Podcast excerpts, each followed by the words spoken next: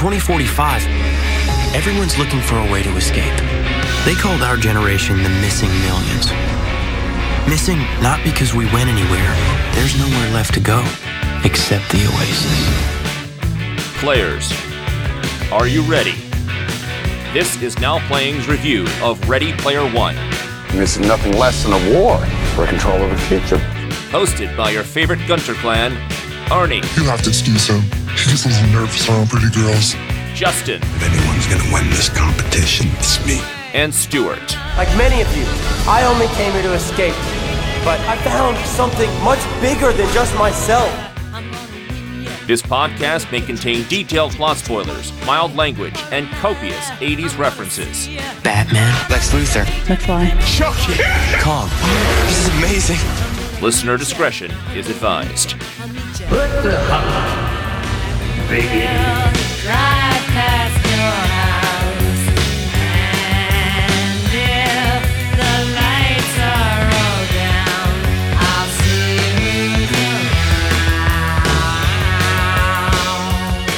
see you around. Today we're discussing Ready Player One.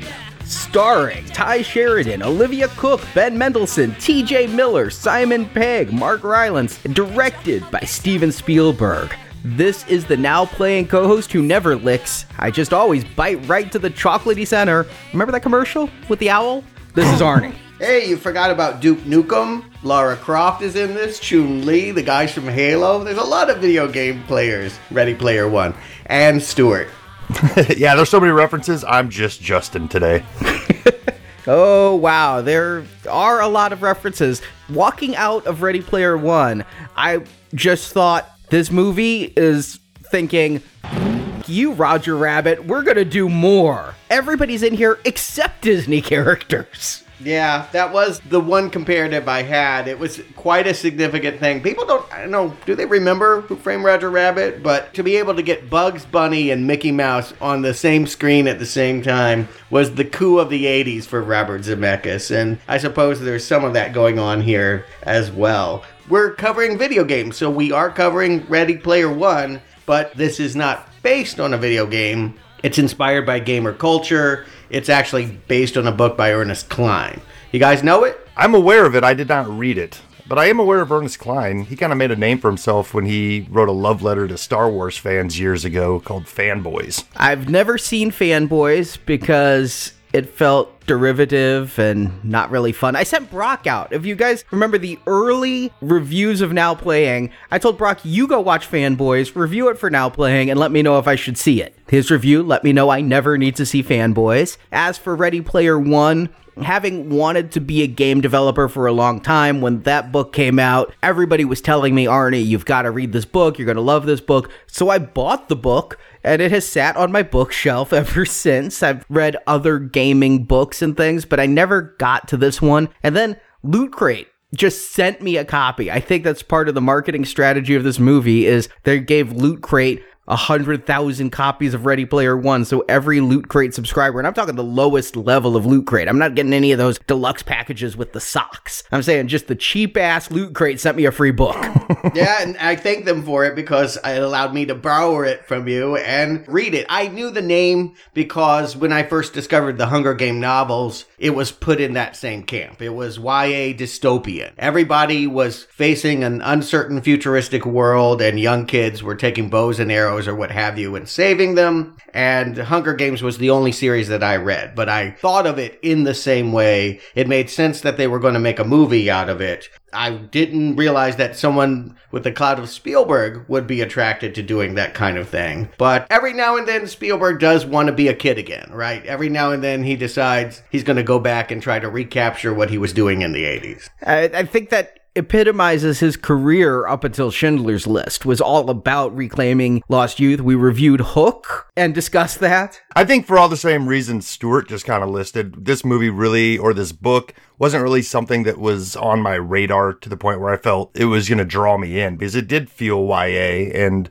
it just wasn't something that was hitting me. So the addition of Spielberg, when I heard that he was the one making this movie, I was like, oh, okay, that seems like something that would be of interest to me. And not just because it's Spielberg himself, but the fact that the material is covering such an iconic type of video game and love letter to references in the eighties and all that stuff, I felt like, okay, well, maybe this is Spielberg returning back to fashion. So that's what kind of drew me in initially to wanting to see this movie. Yeah, I mean, he is the Willy Wonka of eighties entertainment, so that's what this story reminds everyone of. They don't even hide that fact. When you see the trailers, they play that song from the Gene Wilder movie. It's a Willy Wonka adventure, but is it a good story? I probably would have never read it if it weren't for the fact that, yeah, this movie was coming out. We were covering it originally. I think I did promise you all a Books and Nachos about all my thoughts on that. And no, I'm not going to do that. I'll distill that to just a few thoughts because it's pretty uniform. I've soured on this novel uh, about halfway through.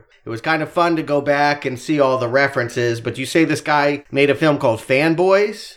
That's what this book felt like. It was nothing but someone who just lived in a regressive state in which everything from the eighties was great. He literally wrote the line, "Explorers is the greatest kids movie of all time." And I threw the book across the room. Because, Arnie, you and I went to see Explorers opening weekend, and we hated it. We were ten. We walked to the mall, which was, you know, a half an hour walk for us. Not very far. And I remember walking home the entire way, basically doing a Kiddie Now playing of how much that movie sucked. We loved it up until the alien showed up. And I still to this day remember my W T F reaction when the movie changed from what was to a ten-year-old dark sci-fi into the most goofy, crazy, random movie that I just hated. So yes, the greatest kids movie of all time. I didn't like it when I was a kid, and there's plenty of other kids movies I'd rank above it. We've reviewed here. Goonies, anyone? I honestly feel bad when I think about the way our generation keeps trying to tell younger people how great the eighties were. I mean, I don't know if you guys go through that, but I was there, and yeah, it was pretty good if you were a child with a middle-class income. You had a lot of great toys. There was a lot of entertainment available to you. Maybe that's your style, but to scream that the pinnacle of civilization was Yar's Revenge.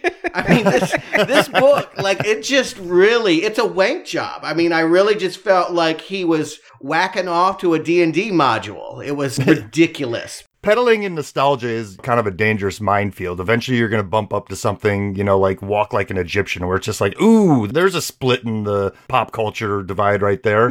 Or We Built This City on Rock and Roll. Best song oh, of boy. all time or worst. yeah. Yeah. yeah. I, I mean, I think anyone that lives through something is going to have some kinds of nostalgic feeling that someone that didn't live through that is not going to have. So that's going to be a divide. I think anyone that is our age reading that book is going to experience it differently than a young adult picking it up that never knew the eighties. That was what their parents lived through. But what really irritated me and what I deeply prayed Spielberg would change about the novel was that it built up to nothing more than to say that the hero of this story was great because he knew the most trivia, because he knew all the episodes of Family Ties, because he could recreate a scene from Ferris Bueller with every detail. That made him the greatest. And I just thought, don't you know what that makes you? That doesn't make you cool, Brewster. You're just a fanboy. And it was hard for me to celebrate the idea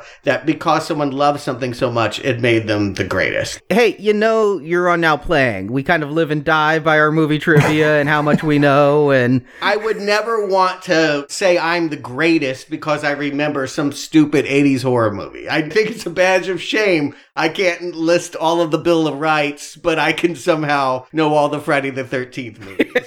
Including which one has the burrito.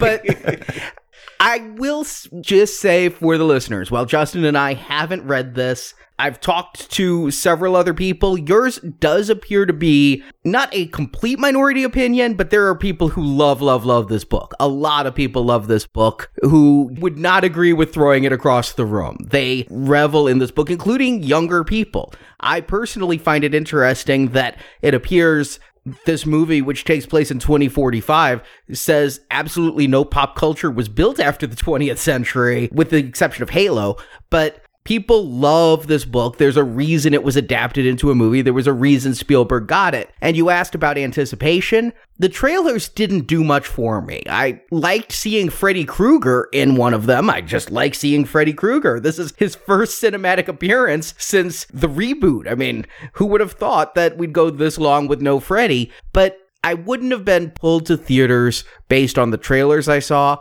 But because we were reviewing it, I had hope. This was Spielberg, and when it comes to fun pop culture movies, I'm not talking about Amistad and all that other stuff, I really feel he's only shit the bed twice. The Lost World and Hook, both of which we've reviewed. Everything else he's done that's mainstream, box office blockbuster, ranges from pretty good to great. I mean... I don't remember the War of the Worlds podcast going that way. But. Okay, shit the bed three times. I didn't think you liked Minority Report either. I like Minority Report. I just don't love Minority Report. I think it's fine. That's the thing, is I went in thinking, at worst, this will be fine. And it feels like we have done so many weekend of release movies that people have amnesia about. Does anybody remember that we reviewed Death Wish? Does anyone in the United States remember Pacific Rim came out last week? Right. Yeah, I mean, that is the problem. I think it's why we've never been attracted to doing a full every week a new movie, because let's face it, most years don't produce a classic a week. Not that we cover only classics, but we do cover classic franchises. And, you know, whether they ebb or flow, we are talking about something that has more staying power in pop culture than, yeah, whatever is getting hyped this week at the multiplex. But this is what's being hyped this week at the multiplex, and they're trading a lot on Spielberg's name. And the fact that the trailer advertised any character you ever heard of, at least owned by Warner Brothers, is going to make a cameo in this film. I saw some things floating around on the web before this movie premiered that there was an article about Disney won't allow Star Wars in Spielberg's new movie. After seeing this, was there any Star Wars sprinkled in here? Oh, absolutely. But it was weird. It was Watto. I saw Watto in one of the scenes, and then I think I saw Zuckus in the background, and then they name-dropped the Millennium Falcon. All right. Yeah, uh, the, uh, the Wizard calls him Padawan when he first wins the first key. Yes. Yeah. Yes. But I was really shocked of all the characters you're going to bring in. You're going to bring in Watto, but there was a Toydarian floating around the very first time they enter the Oasis. What does that say about that player that that's their avatar? That mind tricks don't work on them, only Bitcoin? I guess everything's about coins there. What does it say about Disney that they didn't care that that one got into the film? Apparently, a lot of the animators were putting Easter eggs in there. Spielberg had one rule. He was not going to reference any of his own stuff. And Ernest Cline was there on the set working with Spielberg. From what you tell me, Stuart, probably coming in his pants the entire time about that fact. Yep. But...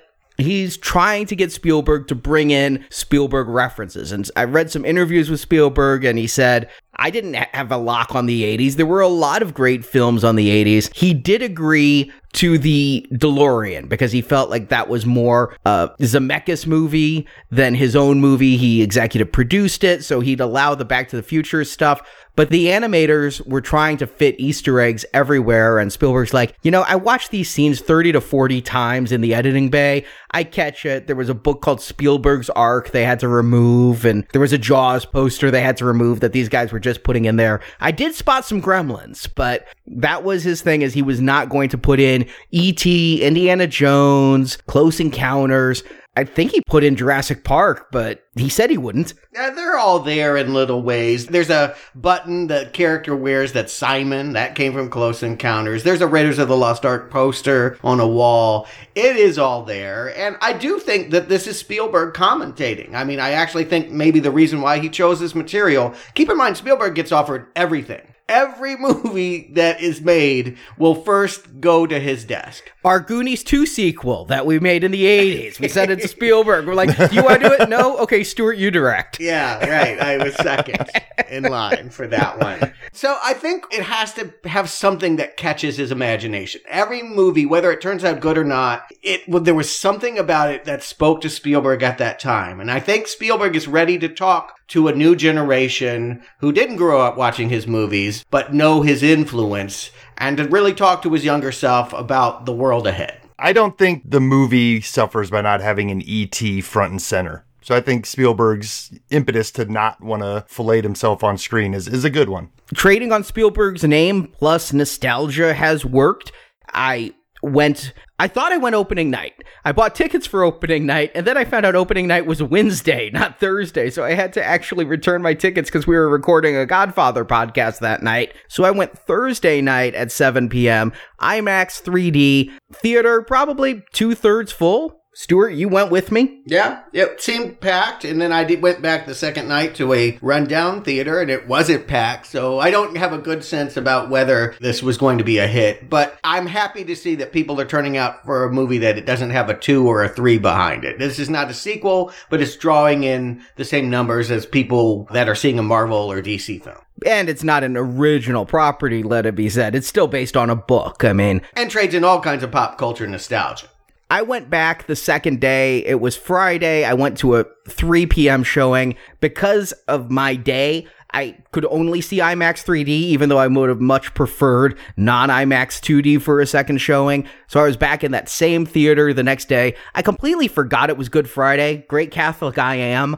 So I didn't realize school was out or anything. It was, again, a packed theater. Not Thursday night packed, but I'd still say nearly two-thirds full. I did end up going opening night, not realizing that it was a Wednesday, but when I went to get my tickets, I was like, oh, wow, we can go Wednesday. That's great. A little bit earlier. And I was surprised by how full our screening was. It was just a regular two D digital screening, which, you know, is my preferred way of going. I had every intention of going back Friday night, but for whatever reason, they're pushing this movie in three D. Like, the latest two D digital showing on Friday evening was at six. Everything else was in IMAX three D and three D Real Max. Again, like I said with Pacific Rim last week, I'm finding it strange. I'm enjoying the commentary we're able to do on Now Playing of following the trends in cinema the way a year ago IMAX said no three D, and now two weeks in a row, I've found it really hard to find two D showings of these movies. So yeah, there were four showings across nine screens that were two D. Otherwise, it was three D or IMAX three D. Well, Spielberg's in that club where he can command how it's going to go. You know, Nolan can say, I'm putting it out in seventy millimeter, and people are going to have to find a way to show it that way. And Spielberg can say, IMAX, I'm doing three D, and you're going to do it that way. I mean, he commands the business so that, yeah, people are going to see it the way that he wants them to see it. He wanted us to see it in three D, but yeah, there are a few screenings, if you're like Justin, that you get headaches if you watch three D. Yeah, I don't know if the human segments of this movie were filmed in three D or not, but so much of it takes place in a virtual world, and I've long stated the best movies to see in three D are animated ones, Pixar and Disney stuff, because it's all in a three D modeled computer, and seventy-five percent of this movie is in this Tron world that's computer generated too, where things don't look photorealistic by design. And I don't know that it had great three D, but there were a couple moments where I really appreciated it. Yeah, I agree with that. Uh, Spielberg's done it before. It's not his first time in the format. ten ten, I think I enjoyed even more than the quality of the movie because it was three D at a time when three D was novel. I think the problem for me is, at this point, I've seen so much three D that the gimmickry of it is over, and I wouldn't say it's better or worse than much of the three D you experience anytime you go in that format. Yeah, and, you know, even just seeing it in two D, you could tell that there were parts that would have been really immersive in three D, but overall, this movie is just so dense with imagery that I don't think I could have handled the whole thing in three D. I did pay attention on the second showing. I don't think any of this was filmed with IMAX cameras, and we know Spielberg still likes to film on film and edit the old-style way, so there was nothing that seemed to change aspect ratio for the larger format. It was just a bigger screen, and because he likes to film on film, that makes me think this was filmed in two D as well. Yeah, I agree with that. And, you know, it's just all about getting in with the characters, right? They're going to strap on visors. We strap on visors to see them, to have us become self-aware of what we're doing when we do that. It's part of the experience of this movie. Spielberg's Ready Player One is a cautionary tale. That's the biggest difference, I would say, from book to film, is this movie is here to warn us of something about what we're doing, whereas the book indulged without contemplation. But let's get into it. Let's contemplate it all. Arnie, give them a plot. We'll get into Ready Player One. I challenge our listeners. How many references to eighties movies will I make? Let the counter begin. Once Upon a Time in America. Was that a reference? Yeah. That movie came out in nineteen eighty-four. Yeah. Okay. Once Upon a Time in America, the year twenty forty-five in Columbus, Ohio, to be specific, an innocent man, Wade Watts, played by Ty Sheridan. Oh, boy. His parents are dead, Jeez. So he lives with his aunt and uncle, who are without a clue. Oh, my God. And these aren't even the, like, properties people get nostalgic for. Without a Clue? Really? You're holding on to Without a Clue. Wade is like most people of his age who have distant voices, still lives. Wow. God. Jeez. You haven't even seen that movie. You're making Meryl Streep fans feel like there's something here for them. So as an entire generation, they are checking out. The youth figured out how to beat the high cost of living by hanging out in a virtual reality world called the Oasis, where it seems like old times. Mostly the eighties, and Wade is trading places with his virtual avatar, Parzival. In the Oasis, Wade has a new life as an adventurer, and he has a small circle of friends, including H, whose avatar is an orc, and Sho and Daito, also two great gamers. The four are called Gunters, gamers who are in hot pursuit to complete Anorak's Quest, a game launched by Oasis creator and real genius James Halliday, played by Mark Rylance. You had to get that one in. That one was just sitting there. It was. When Halliday died, the game began, and the first player to find victory will inherit ownership of the Oasis. The game was tougher than leather, leading most players to surrender. But some Gunters continue playing for keeps with high hopes but little success. We're just shaking his it's, head. It's like being slapped. It's just like, remember that? And that. And that is the, it's the dark side of nostalgia. Pulling things out you don't want to come back. Stuart's got Nell Carter in mind. He's got to give me a break coming. Yeah, do they have modern problems? As there are three quests to beat, and no one has even completed the first, but to be rich and famous, the Gunters think Anorak's Quest is worth winning. Every man, woman, and child would like to win, including Ben Mendelsohn's character, Nolan Sorrento, chairman of the board. All right, I pulled a nineteen ninety-nine film out there. Is that a Carrot Top movie? He's chairman of the board is. Yeah. It, it was his only, it's the only Carrot Top movie, thankfully. Yeah, not a Carrot Top movie, the Carrot Top movie.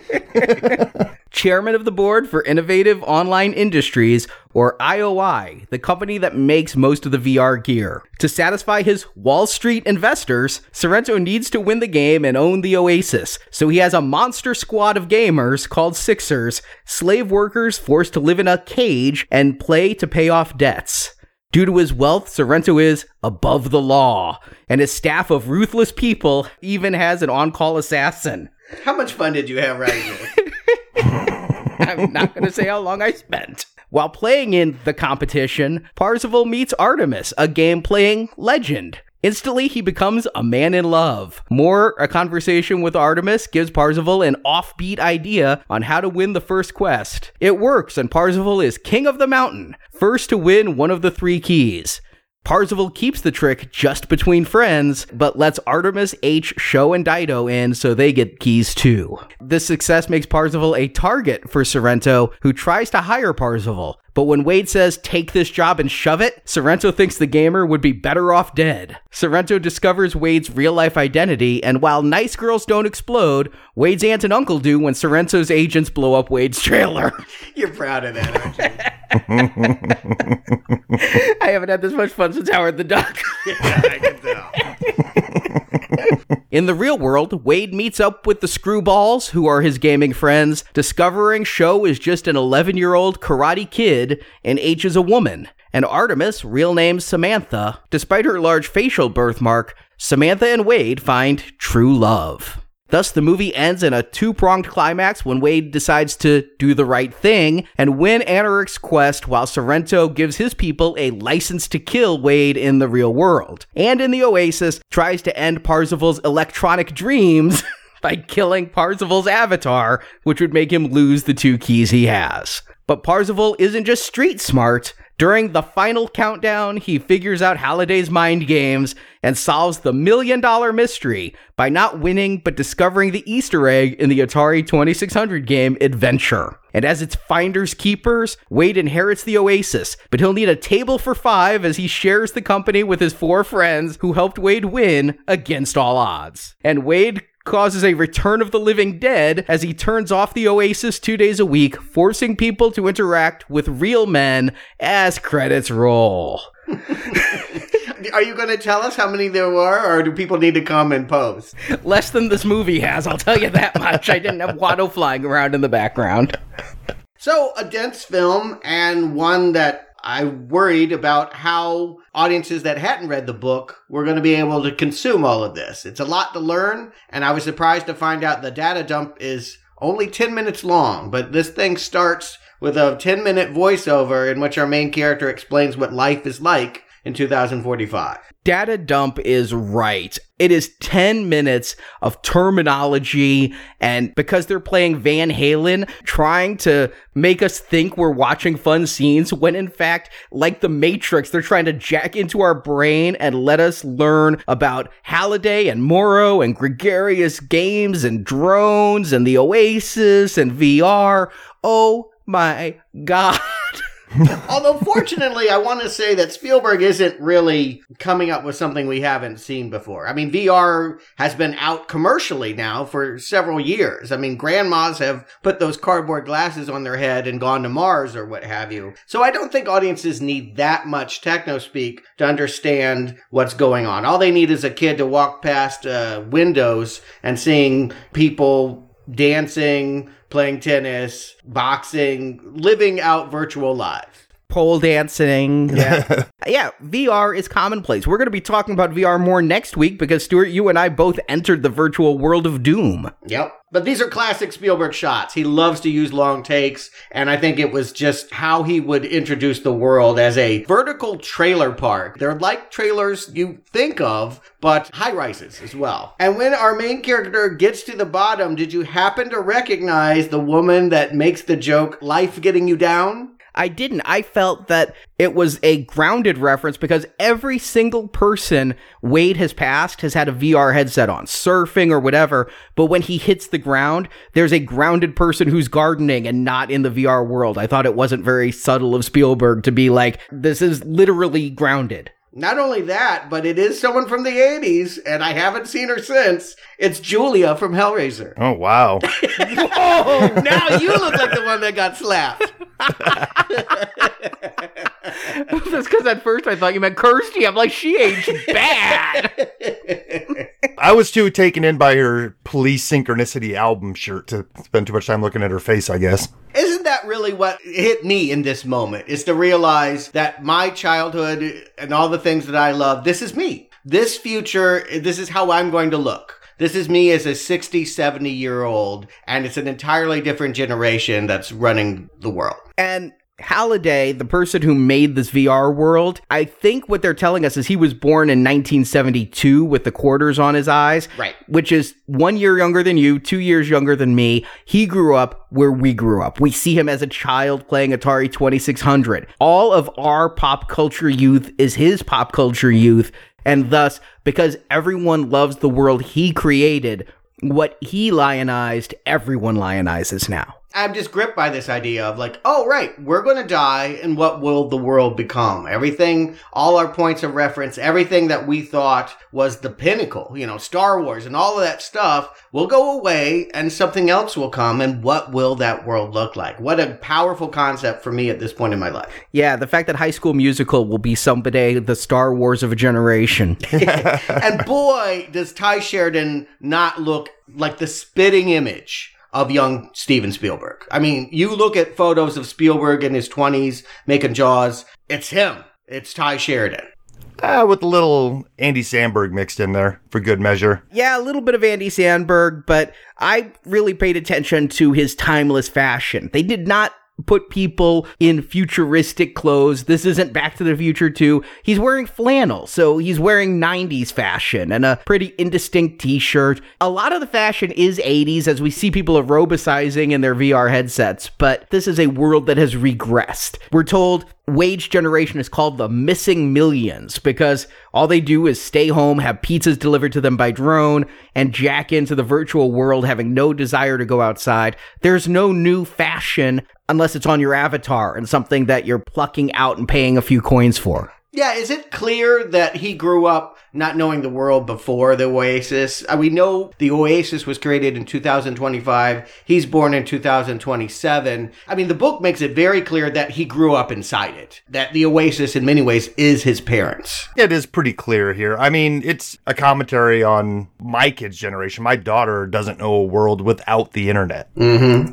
You know, my son, actually, he's ten years older, so he does know a world kind of previous to the internet, but it's always kind of been there. So they made that pretty obvious that the Oasis is just always been in his world and his world. And the fact that he says as part of this voiceover, except for eating, sleeping, and bathroom breaks, whatever people want to do, they do in the Oasis. There's one big thing missing there, and that's called sex. But that means that virtual sex is replacing real world sex. I mean, yes, you can't get an S T D or an unwanted pregnancy, but also that's called death of the species. Yeah, but this is Spielberg. Yeah, I, I agree. I think that's how someone who lived and grew up prior to the internet is going to feel about watching people jack into a virtual reality existence so readily. I mean, the only excuse given is kind of like the house with the broken windows, right? If you don't get that fixed, it just gets worse and worse. We heard there was a shortage on corn syrup, and then we heard there were some bandwidth wars.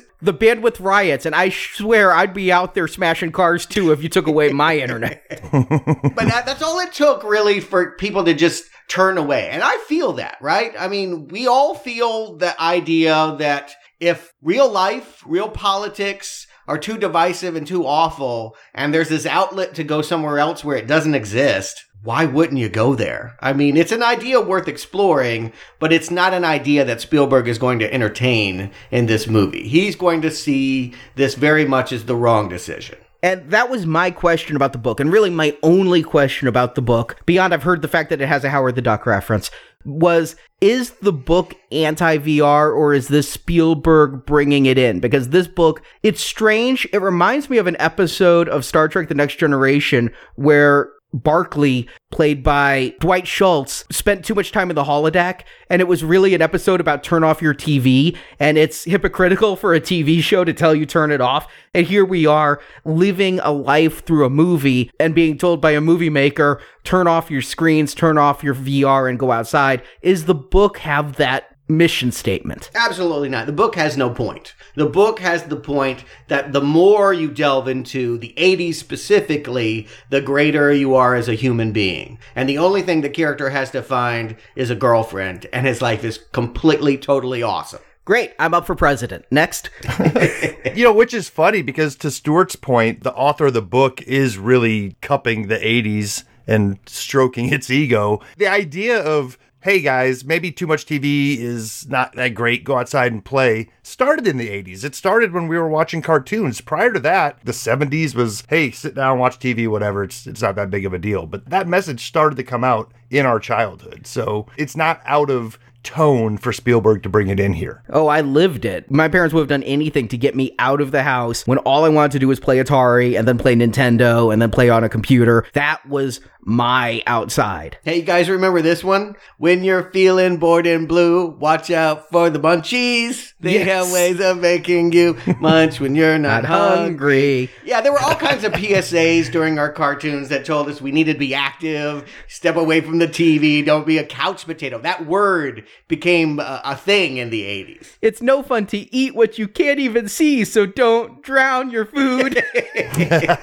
Yeah, oh, and Schoolhouse Rock. It was a glorious time, wasn't it? Peak of civilization. I have to agree with Ernest Cline. The very best of human society coming out in the nineteen eighties.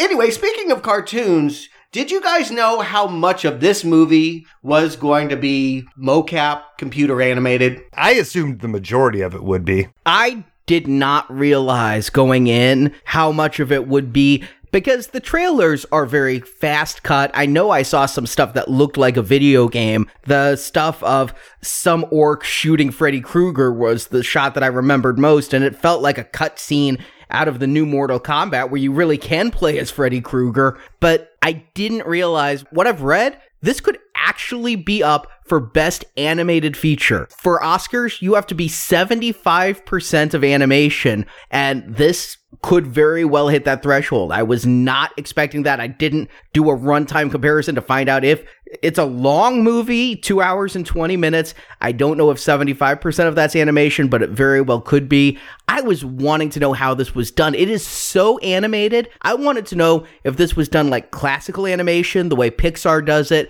where you have the actors do the voice and then you animate it. I'm like, did these actors record these voices back in twenty fifteen? No, it was all mocap, like Incredible Hulk or however they do Snoke, Andy Serkis level stuff. They put on the big suits and went around and got mocapped for all this V R. It's impressive visually, though. I really like the detail, and by intentionally making it fake, it never hits that uncanny valley where I feel it's scary like Polar Express. Yeah, Zemeckis did it for years, and I don't think anybody ever really loved that style. Spielberg already tried his hand with it in B F G. I didn't watch that one because it looked so ugly, but I don't mind it here. What I want to stress is, I agree, once we get to the Oasis and we see what we can be inside of it, it does not feel as unappealing as so often times when I see those mocap movies. You know, I mean, just from a visual standpoint, this was either the creative director's wet dream or nightmare, because you're bringing all these disparate styles into the same realm now. You know, you have all these different properties that have their own unique look and feel to them, but they all need to feel like they're living in the same world. So that could be a challenge that is almost impossible to bring to screen, or it could be something that I feel like they end up doing well and making it work. I never felt like any of the things that we're looking at, no matter where the character came from, felt like it was cut and pasted in the wrong way. It's a lot of Warner Brothers characters. Batman pops up at least eight times in this thing. Yeah, I was thinking the same thing. I mean, at first, it's just a cool reference, right? When they talk about scaling Mount Everest with Batman, you laugh. And then later in the movie, when Harley Quinn, and not just any Harley Quinn, but specifically Arkham Knight Harley Quinn shows up, I started realizing, wait, they own D C Comics, and wait, they own Mortal Kombat, and we see Goro come in here, but there were some Street Fighter characters too. I noticed Ryu and Blanca in the background. It's not all Warner Brothers, but man, there's a lot of Warner Brothers. They did Gremlins, they bought New Line Cinema, so they own Freddy and Jason, who are both in here. And again, who knows? You know, Spielberg, I think one of the reasons why he had to be the one to direct this is because he can clear the rights and get some of this together. And of course, Warner Brothers, yeah, Legendary Pictures owns Godzilla, and, and they have their own characters. He couldn't go so far as to call George Lucas anymore and get those Star Wars characters, because George Lucas did sell them off. And of course, no, Marvel is here as well. Disney is going to take a hard line in the sand here and say, we're not going to play. We are not, even for one film, and even though you're Steven Spielberg, going to let you have our characters. And this does feel like a battle that is coming. I do think in two thousand forty-five, it will be Disney versus the rest of the world. Probably just Disney versus Warner Brothers, and we won't have the bandwidth riots. We'll have the intellectual property wars where it goes even further, and like they're arming people, and it splits right down the middle from Disney World in Florida and Warner Brothers in California, and the middle is a battleground where they're shooting missiles. And yeah, Fox has already fallen, and I don't think they'll be the last. I definitely think that Universal and even Sony, or who knows, Netflix is going to get in the game too. My point is that this is an interesting idea to contemplate, the idea that we have branded characters in this world that's supposed to have every character.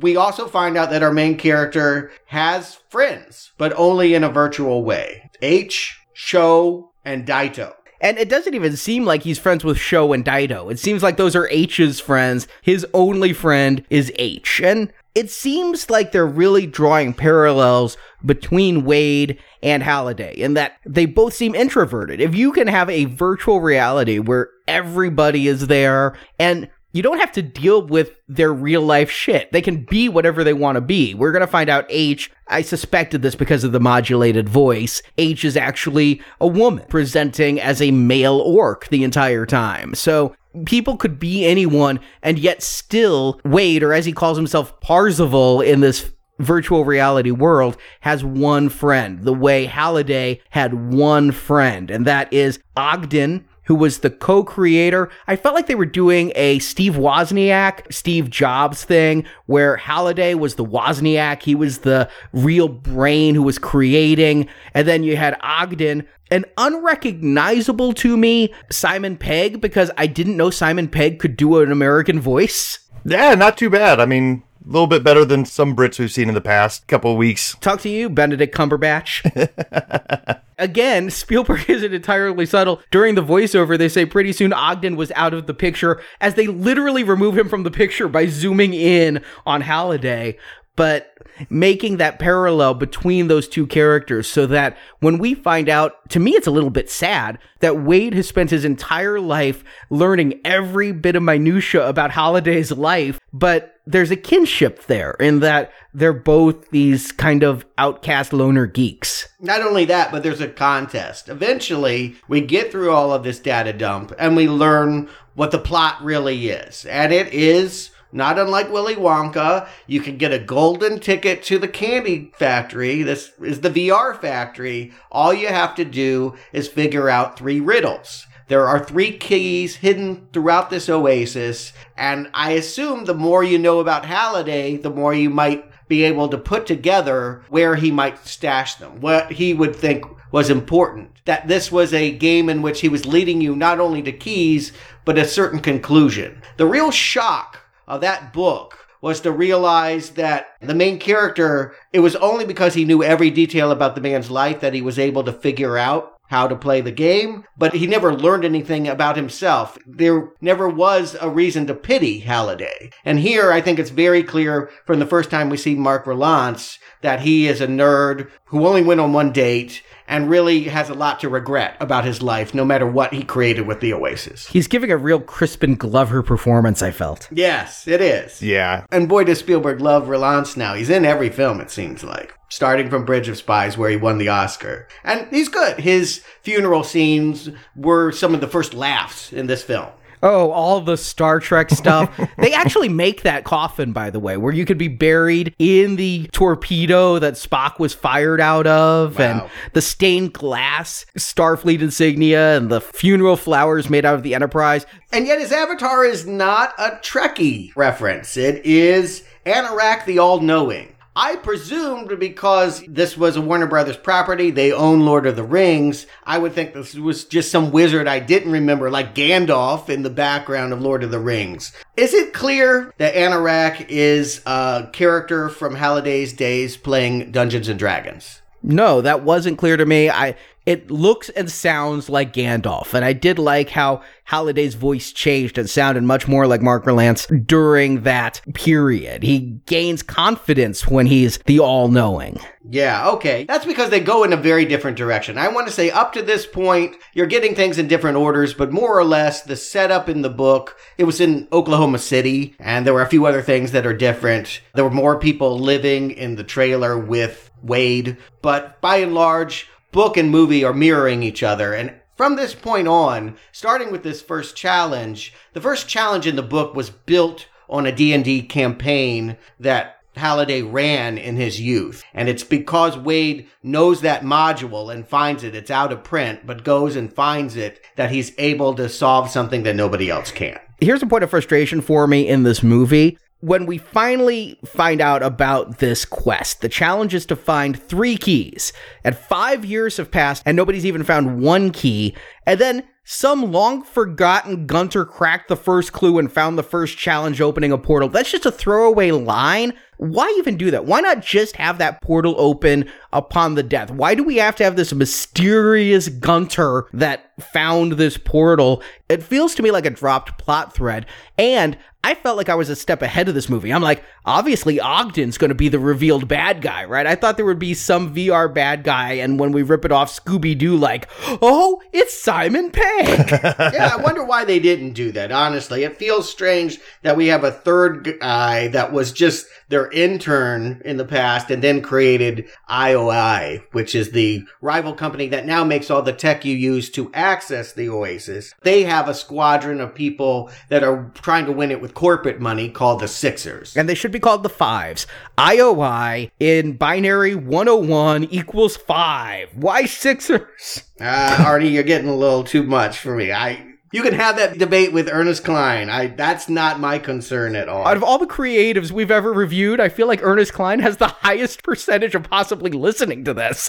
The point is, we have these Sixers, and we know they're bad because they have I O I on their visor, and they don't have names. They have numbers, and that makes them different than people with personalities who just are looking for the Easter egg. That's what the ultimate prize is. If you get the three keys, you're going to get an Easter egg. And those people are called Gunters because they're egg hunters. And, you know, in, in the real world, they're people who work for the corporation. They're plugged in. They have all the resources they need. Online, they're the type of person that you run into in a game that instead of leveling up naturally in a game, they bought the expansion packs to get all the gear you need. So it's an analog for cheating in, in this world. Yeah, doping or what have you. Or calling the Nintendo power line, right? Like, yeah, bothering those guys for hours. You got to earn it yourself. Like, that's the way a true gamer would feel. I feel like it's not the Nintendo power line. It's like when I used to play Star Wars Galaxies and I could go to eBay and buy like the super gun with real world money, and then I'd have to meet up with the guy in the game and he'd hand me the gun. Remember that, Justin? Did you do any oh, of that? Yeah. I didn't, but I, I know people who have, yes.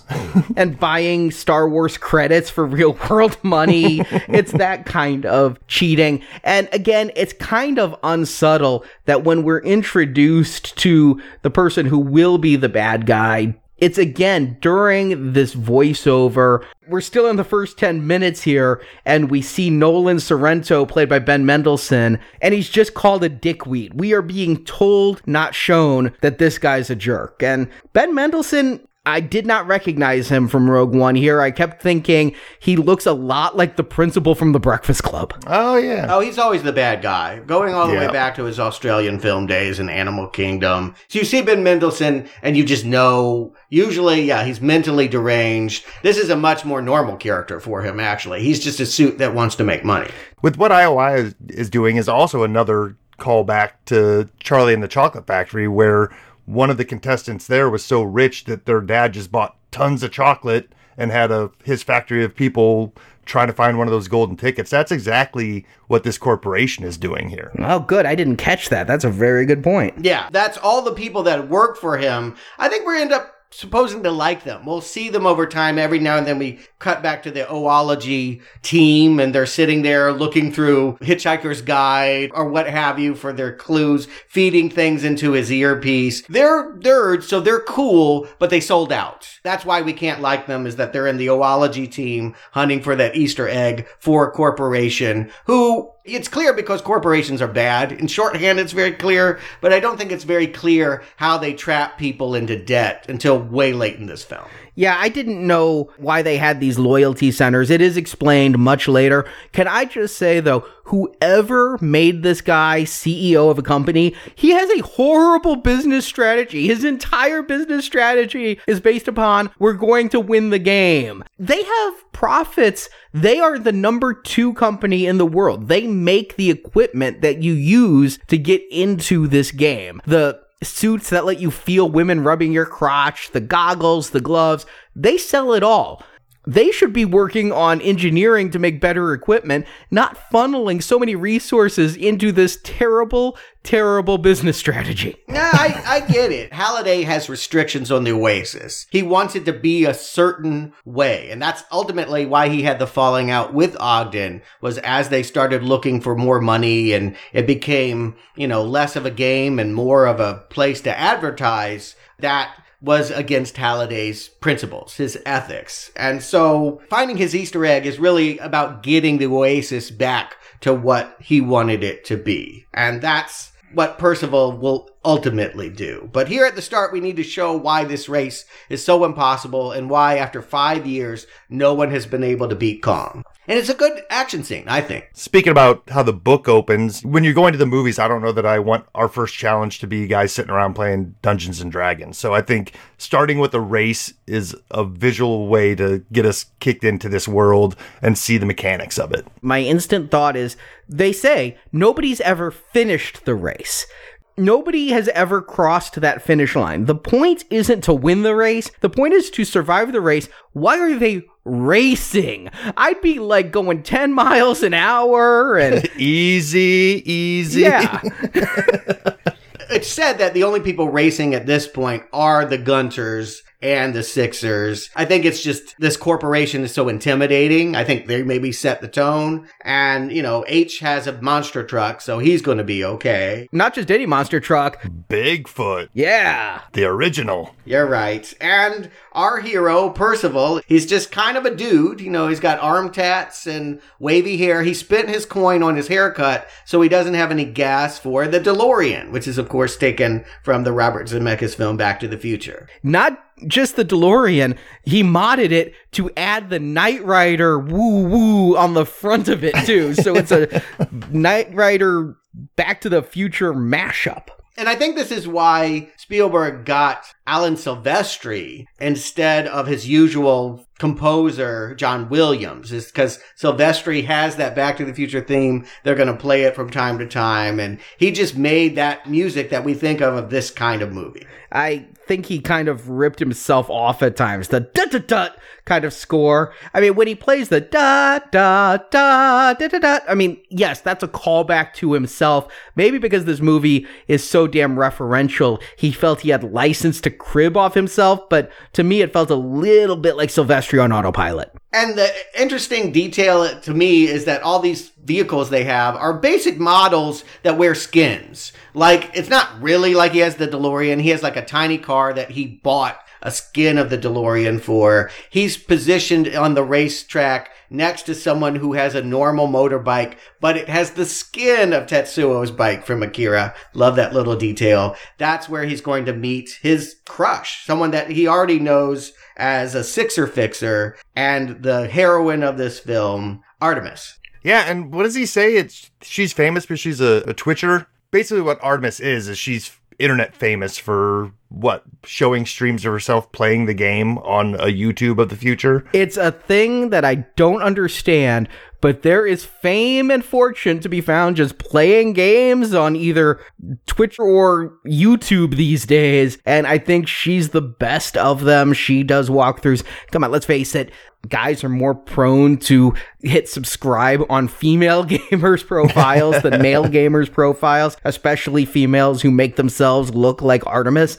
And I didn't even realize till I hit the wiki that it's like Artemis with a three instead of an E. It's all that leet speak. Yeah. And Artemis, the character, is from Greek mythology. It was the huntress. And here, yeah, maybe she someone already had the correct spelling and she had to modify it with the gamer details. It's cute, isn't it? And Parzival, it's not spelled right either. He is the knight that found the Holy Grail on his own. They have a conversation here that I can't help feeling is hypocritical for our female star. She's going to ultimately be like Morpheus. She's going to be telling him that he's not living right, that he's so obsessed with this virtual world when he should care about the real world, and that's what she's really racing for. The conflict that I get from this start is he shouldn't be worried about losing his coins. He should go all in and just race to do it and win because that's what's important. But winning is only going to happen if you have a lot of coins. The reason why she's able to have that cool bike is because she's raced enough to collect the cachet to buy that. So it's not like I could get out there on a little tricycle and look like Gumby and make it.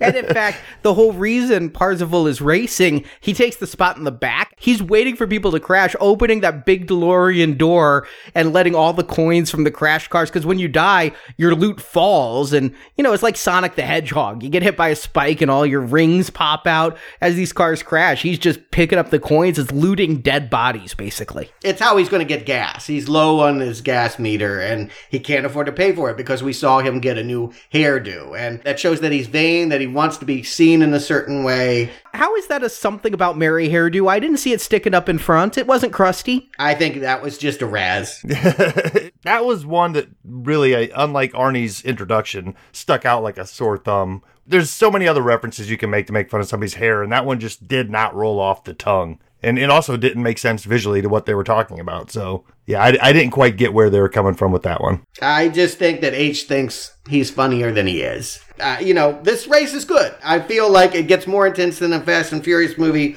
pretty quick because we just have things that would be impossible to avoid. Spikes, wrecking balls, the T-Rex is in Chinatown. And yes, Kong always destroys the road to the finish line. There's just no way past. And the T-Rex scene, that was right out of Jurassic Park, with the T-Rex coming up behind the cars, the way it chased Jeff Goldblum and the little Jeep thing. I'm like, Spielberg, you said you're not going to do yourself, but there is this. Well, yeah, and he has to. He has the rights to it. He can get it. But more to the point, this is old Spielberg using the things that he's learned to talk to the young Spielberg. So it's important thematically that he puts these things. I think this race visually is doing what it needs to do, though. You know, it's showing us the stakes in this world because, like you said, if you lose your coin, you're starting from scratch. And if the Oasis is everything, then it's going to be a while before you can build yourself back up to even start competing again towards this thing. So it's not without stakes. And I think that's something that they need to set up early here.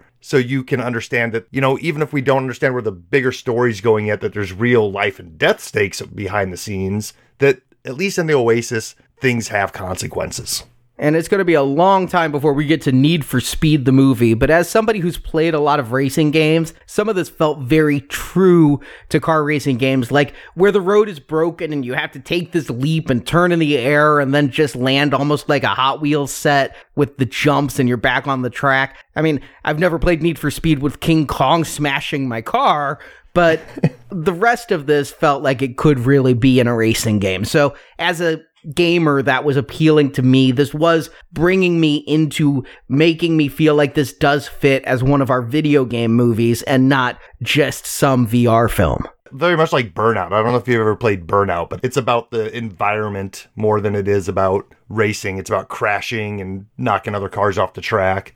And true to form to that, Artemis wouldn't have cared if she did get killed by Kong, because again, she's defined as someone that doesn't care about materialism in a virtual world. She will just get back out there and earn the coins to come back and play again another day. I take it that she hasn't been to this race. This might have been the first time that she's ever been there because she doesn't know that Kong is hiding underneath the broken road. And it takes Parzival, because he has a crush. I don't know if he would have done it for anyone, but he saves her from being taken by Kong. But he has done this before, and he also seems a little bit shocked when Kong is there, so... Yeah, I got the feeling this is the furthest that he's made it in the race. Okay, that's a good way of taking it. I would have thought he knew.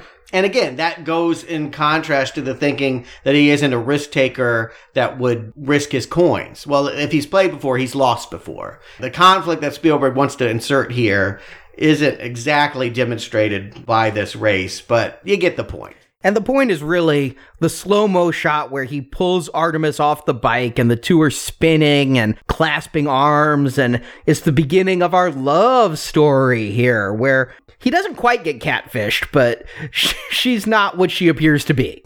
Well, she appears to be Alyssa Milano in The Sims.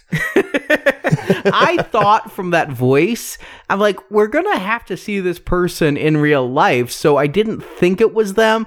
But based off the voice, I really thought it was Mila Kunis. Oh, you know, I caught a little bit of that. I could see that. But yeah, obviously that's not who she was going to be in the real world. Too old for this role.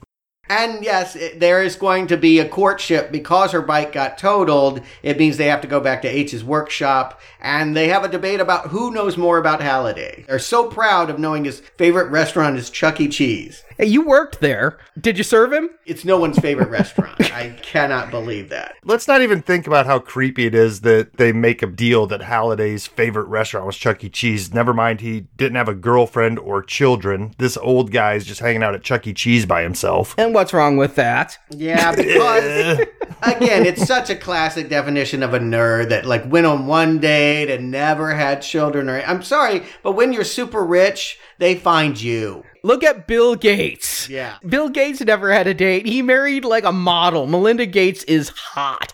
Look at Rick Ocasek from the Cars. It does not matter when, yeah, you're that rich. But he was an introvert. He was stuttering and stammering. The hottest woman in the world could come on to him, and I think he'd flee. Yeah, I get that. And that's not a bad concept to explore. Again, if this is the young version of Halliday, he wants to learn what Halliday didn't. That's why he is going to end up going back to these archives again and again to look at key moments from his life to see how Halliday might be cueing and signaling that these are the things he would change, that the race is going to be built around these moments. This was a very clumsy insert with the first trip to the archives.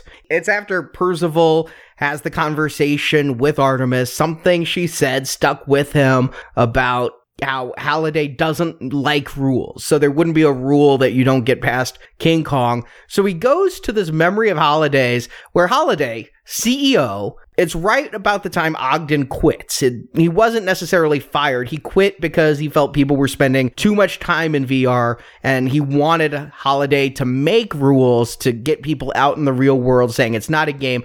But Halliday is doing a menial janitorial task, cleaning up some party. We don't know what the party was. There's beer bottles, there's champagne, there's confetti. It is mentioned that it was a company event. So yeah, it was. You get the sense that they were just at gregarious games in the aftermath of Christmas or selling some big game. I appreciated that little detail. Rather than just having them sit around an office again having a conversation, this added a little bit of real worldness to it. Just that, yeah, it's after a party. That's why they're still hanging out, having a conversation that ends up being being heavier than what you might have thought after a party. It's a good juxtaposition there. I just find this notion that we have so much security footage, from nanny cams to police scanners to what have you, that you can just reassemble someone's entire life like a museum diorama. It's just a really neat conceit. Spielberg has done this before with Jurassic Park, but suddenly we're the dinosaurs, and that's an interesting notion. It's a step away from precogs, right? I mean, the fact that you have all of this data, putting it together, but he also wanted it done. Halliday built these archives himself. They also said it was from photographs, so he helped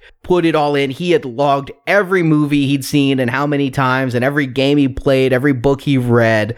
But it is clumsy to me when Parzival's like, there's nothing here, walks around, and then Halliday's like, why can't we go backwards? Just put the pedal to the metal. Bill and Ted did it. Bill and Ted didn't put any pedals to metals. They hopped in a phone booth. They went back in time is the point. The, the idea is that people are always concerned with going forward. I think the fight that they're having is about the future of their company. He wants things to remain unformed, to just live in this oasis. He's regressed. Why wouldn't he want everyone else to play in this regressed state? I take it to mean that Ogden is thinking more about money and establishing rules that make it more clearly defined. And so that's why they broke up, and that's why this line is significant. But I would also say you could probably have guessed this even without going to this museum. Look at where they're racing. It's Liberty Island, where the Statue of Liberty is. The statue is facing away from New York, which is just ocean in reality.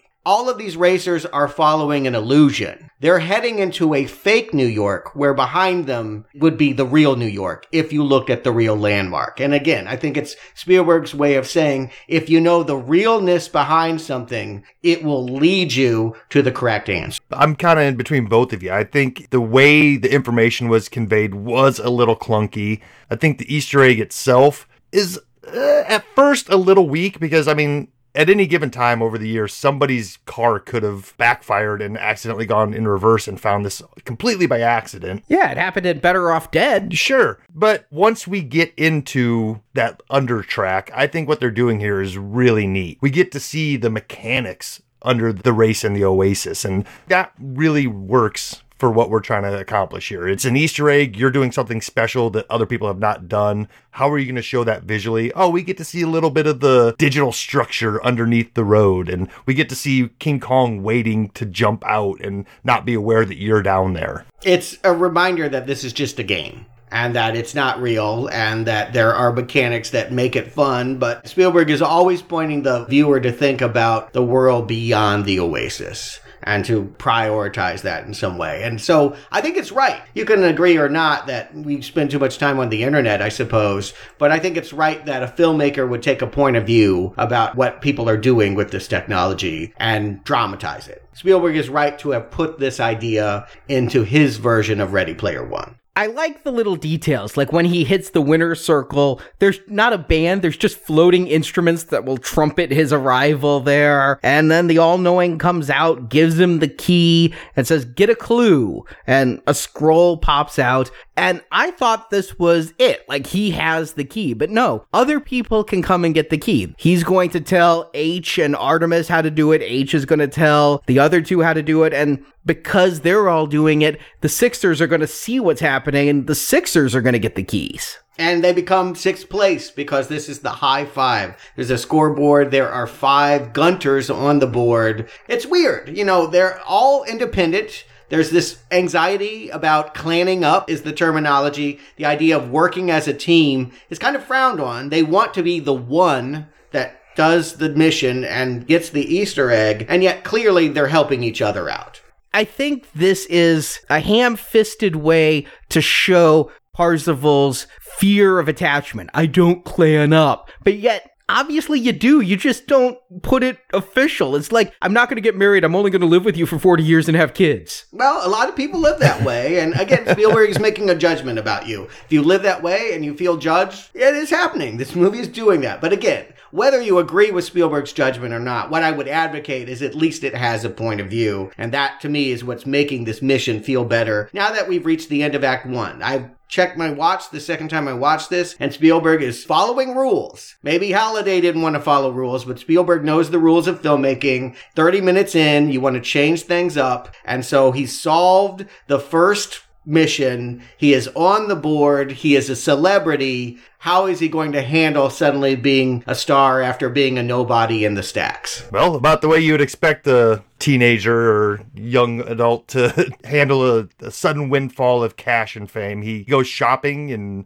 it's a little bit superficial at first. He's looking for new clothes and a new hairdo. It shows his naivety. You know, he goes out without a disguise. Maybe that's on purpose. Maybe he just doesn't know that people are going to be into him. This is also the time where we're going to bring in the bad guy. He's not only got one hundred thousand coins and a Zemeckis cube now that he went and bought with it, but now Sorrento has him on the radar. At the beginning, Sorrento's like, well, who cares about this guy? Because the loyalty centers are opening up and they make more money for them than the hardware. But this is really where he also goes to I ROC. T J. Miller, immediately recognizable from that voice. It helped that there was a Deadpool two trailer right before this.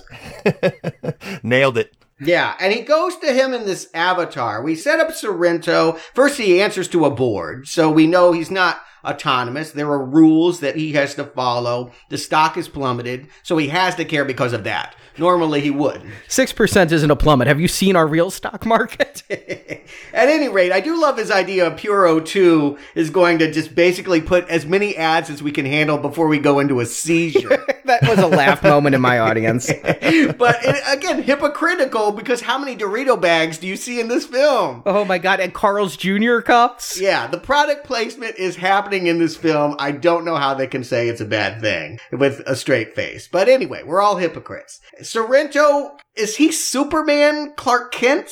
He's Bossman sixty-nine. His avatar looks a lot to me like a Clark Kent that isn't disguising himself very well. He comes out of the War of the Worlds tripod and meets with this I ROC character who looks like Castle Grayskull, actually. Yeah, they start on his center. They make a big deal with him, and it's the same thing with H, that they have no midriff. They have holes in their body, which very cool in Death Becomes Her. Not quite as cool when it's already a cartoon, but the thing with I ROC is that he's such a dichotomy. He looks tough. He looks like this big badass. And it's T J. Miller who has carpal tunnel syndrome of the neck, if that's a thing, and hates steampunk and hates pirates.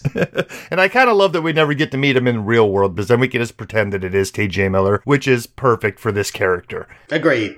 It's a guy who's in the game, but kind of working the fringes and not really playing by the rules and selling things on eBay, essentially, for hacks and whatnot on the side, so. Plus his name, I ROC. Yeah. Oh, yeah. Yeah, he is a gamer bully. You know, this is a version of a villain in a virtual world. Sorrento will also have a heavy in the real world, but this guy has gone and killed a steampunk pirate and taken this orb of Asavox, and that's going to give them the ability to create a force field no one can penetrate. They're setting up things in the future. So smart of Spielberg to do all of this stuff. I want to just dog on this book about how a lot of these ideas were thrown out early and they were never built up. And Cline just didn't know how to tell a good story, how to make the most of suspense and teasing ideas. Here, Spielberg, he really does know how to introduce ideas and tease them for later use. And it's also during this time they start investigating the second clue, and part of the second act is really going to focus now on the romance between Artemis and Parzival, a leap not taken, and a creator who hates his own creation. They wonder if it's this club that Halliday built because Because he had a date. The one date you've talked about, Stuart, with a woman named Karen. Kira, really? Well, that was her Dark Crystal avatar name. She wanted to go dancing, so he took her to the movies and then created this place where they could go dancing later. There was never a second date. Kind of cold of the woman to marry his best friend, right? She went out on a date with him, tried to kiss him. He backed away. And so she went and uh, maybe she was a gold digger. She was a groupie, maybe. Yeah, I mean, I can be kinder. I've definitely known people that started dating one friend and ended up marrying another. Did those people remain friends at the end? Well, no. Actually, no. They didn't remain friends.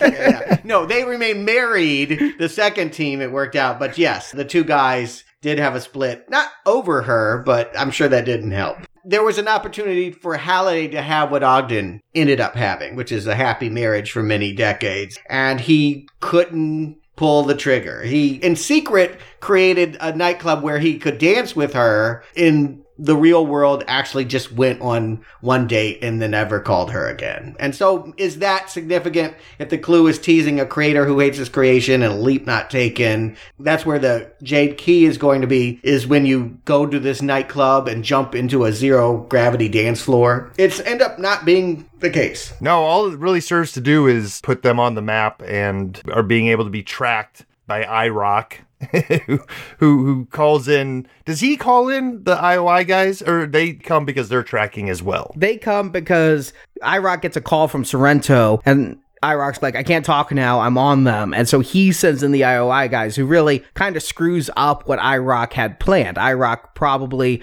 would have been more successful. We're supposed to believe he is a badass. These I O I guys, they're stormtroopers. They can't hit a damn thing. They can't do anything right. They don't even want to be there. They are slaves. They do not really care about helping the cause. Some do and some don't. I don't think these are the slaves. I think these might be the people that signed up because they get cool living places and lots of money and what have you. He can buy some people and then he can enslave other people with debt. I'm not sure who specifically this Black Ops team is supposed to be, but I do think I ROC's mad because Sorrento thinks they can just kill Parzival and Artemis when in fact that would just mean they come back with less coins. I don't think they would lose the key. They lose the key. They lose the key and that could be collected? I don't think it could be collected, but you notice when they eventually die at the end, they leave the scoreboard. They lost their keys. When well, everything closed down at that. I, again, I think it's untested. We cannot know. Because, yeah, obviously the right decision is if you can kill them and get the key,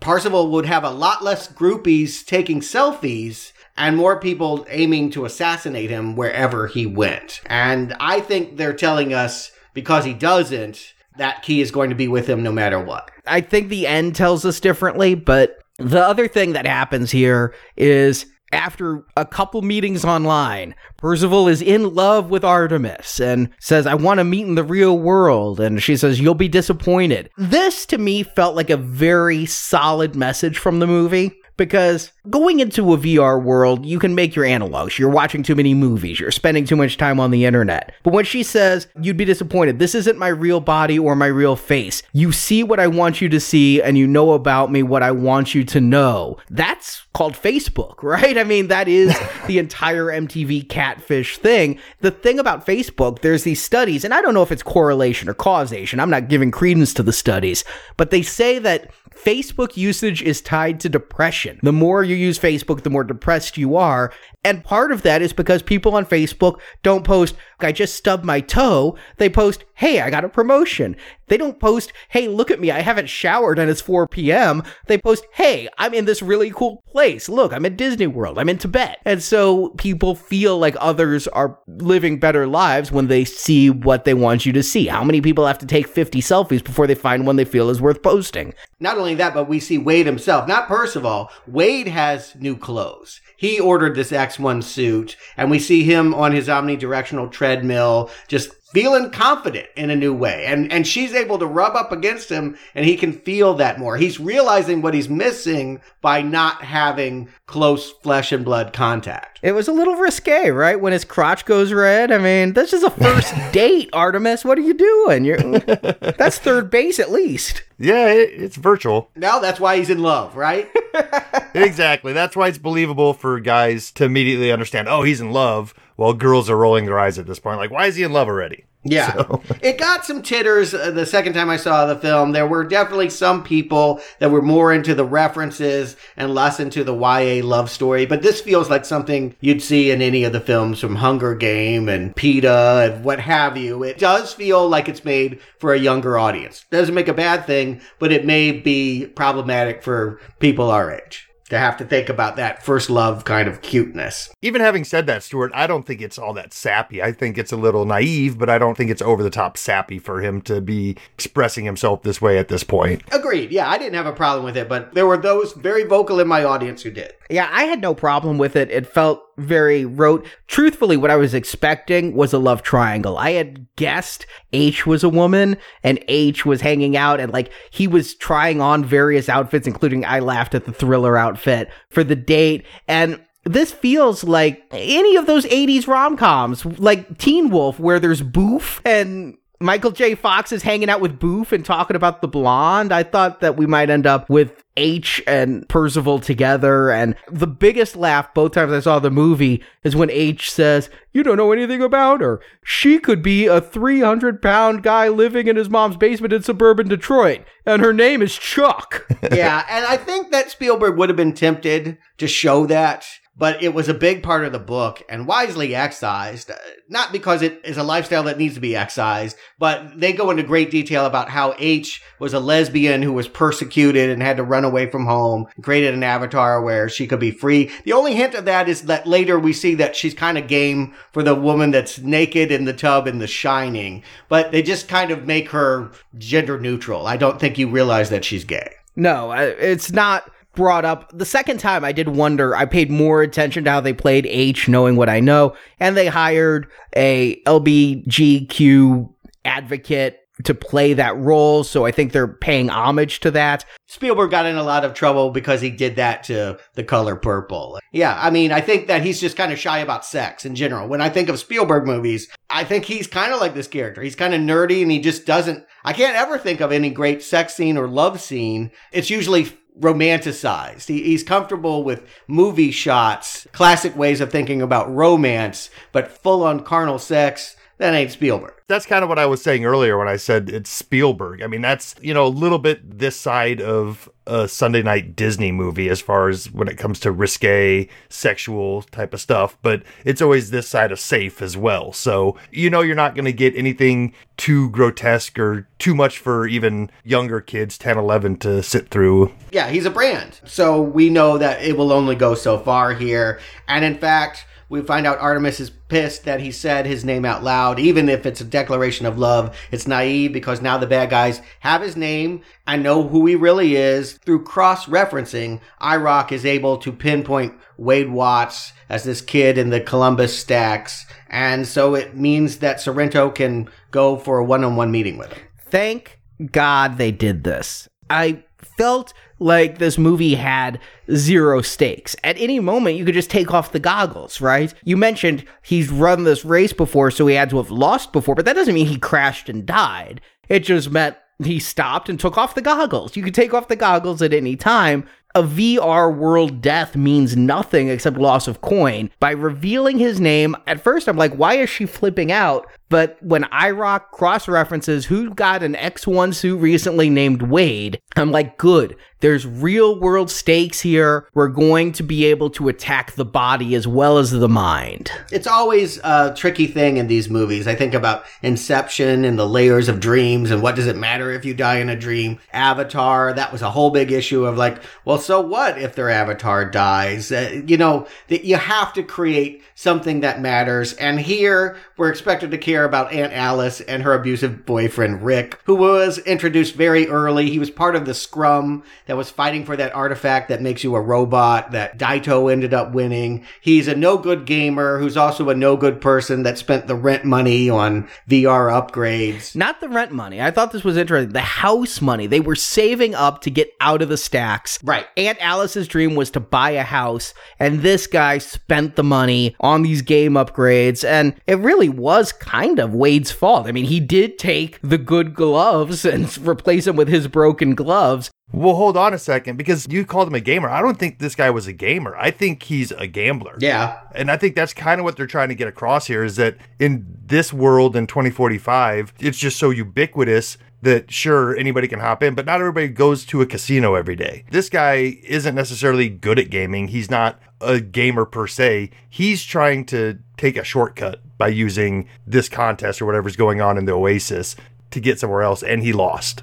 Yeah, good distinction. You're absolutely right. It's part of why he's so loathsome and why we actually don't care whether he blows up. And maybe we're to like Aunt Alice because it's Wade's last tether to his mother. It's a mother's sister. And so, you know, you never want your caretakers to die violently. And one really great moment of three D was when those stacks fell. When the stacks fell towards Wade and he has to run at the screen, that was one great moment where I'm like, damn, that really looks like it's going to hit him. Yeah, agreed. There are good moments here. I mean, Spielberg has not lost his gift for visual storytelling, and it's clear by the way he's setting up the shots that he's taking full advantage of the technology that he's using. There is a whole squadron of drones that are flying in with bombs and blowing up the entire stack of trailers, all being led by Finale, a new character not in the book, but I think it was wise for Sorrento to have a hip person in the virtual world and in the real world. Here's this ruthless woman. And since it's the first woman we see,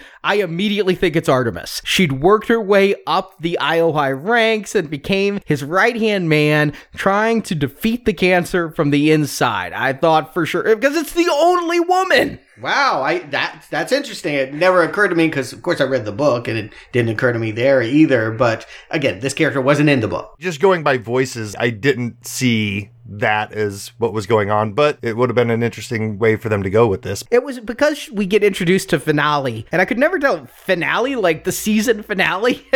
Yeah, that's what they're referencing. It's kind of a dumb name, but, you know, whatever. But we're introduced to her right after the scene where Artemis runs off and says, a real Gunter would do anything to stop I O I. We get this big mission statement that she's not about the game, and she gives a lecture to Parzival about how you've never lived in the real world. You don't care about anything except this fake world and the fake reality we have. And so since we have that huge speech and then are immediately introduced to Finale, that's why I thought what I thought. I thought there was a linkage there. Mm-hmm. The fact of the matter is she is going to teach him that, but it's a different hitman that's coming. Just a guy with chloroform and a face tattoo that's going to smuggle him off to the rebellion.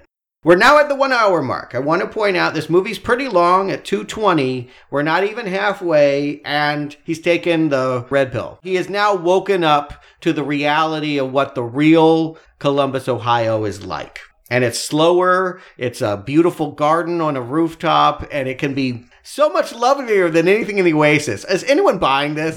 You would rather be on this rooftop with Samantha and her birthmark than being in the Oasis? In Columbus, Ohio.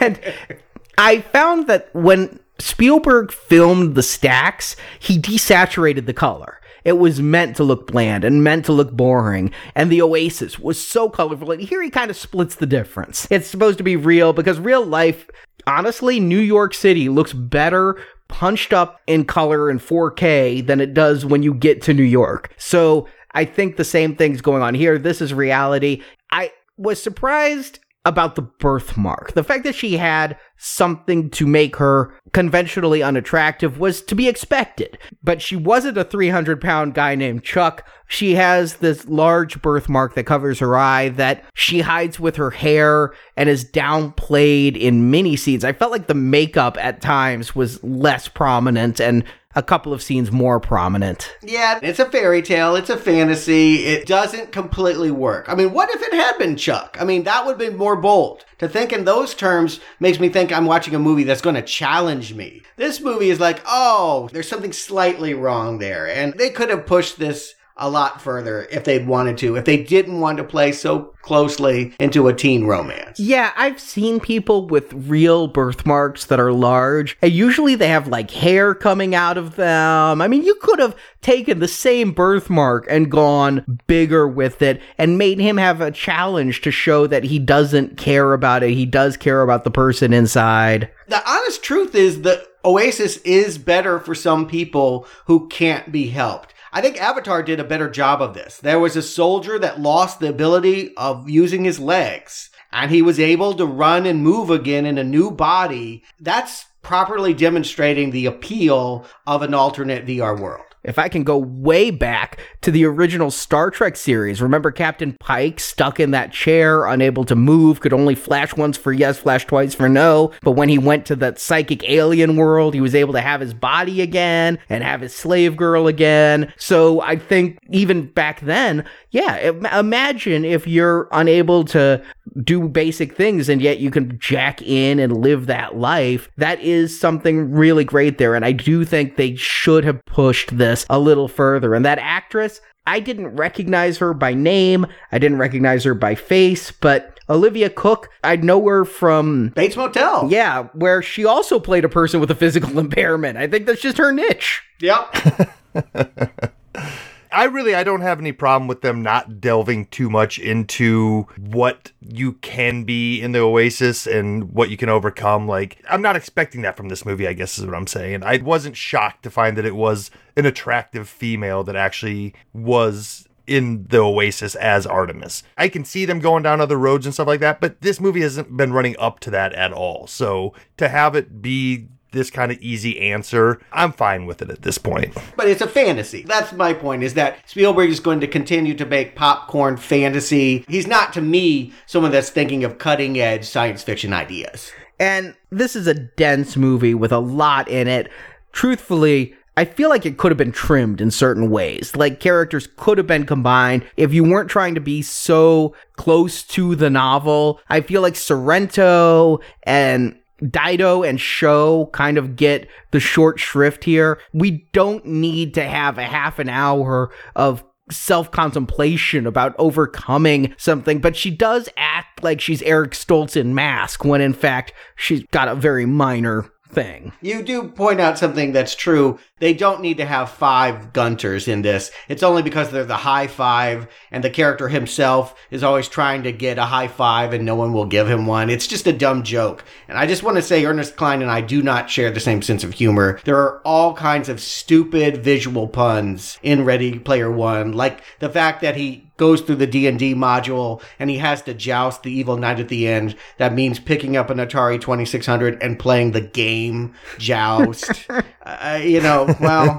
all right, Arnie's laughing. Maybe I'm wrong on this, but I just, to me, there's a lot of groaning humor here. You don't need to have the high five joke. You could do better by having less characters. And trimming, sure, but I'd hate to lose The Shining. This is not in the book, but it is my favorite part of the movie because I do love that Kubrick movie so much. And thank God we did the Stephen King deep dive, or I would have missed so many more subtle references. I don't know that every single person who loves The Shining would remember the name of the hotel. I did, so when they go to the Overlook Theater, and the fact that they figure out it's The Shining, because what movie would they watch on the date? The Fly? Uh, it's good, but not a date movie. I don't know that The Shining's a great date movie. Right. But it is about a creator that hates his creation. Stephen King does hate that Kubrick film. And love the Steven Weber version.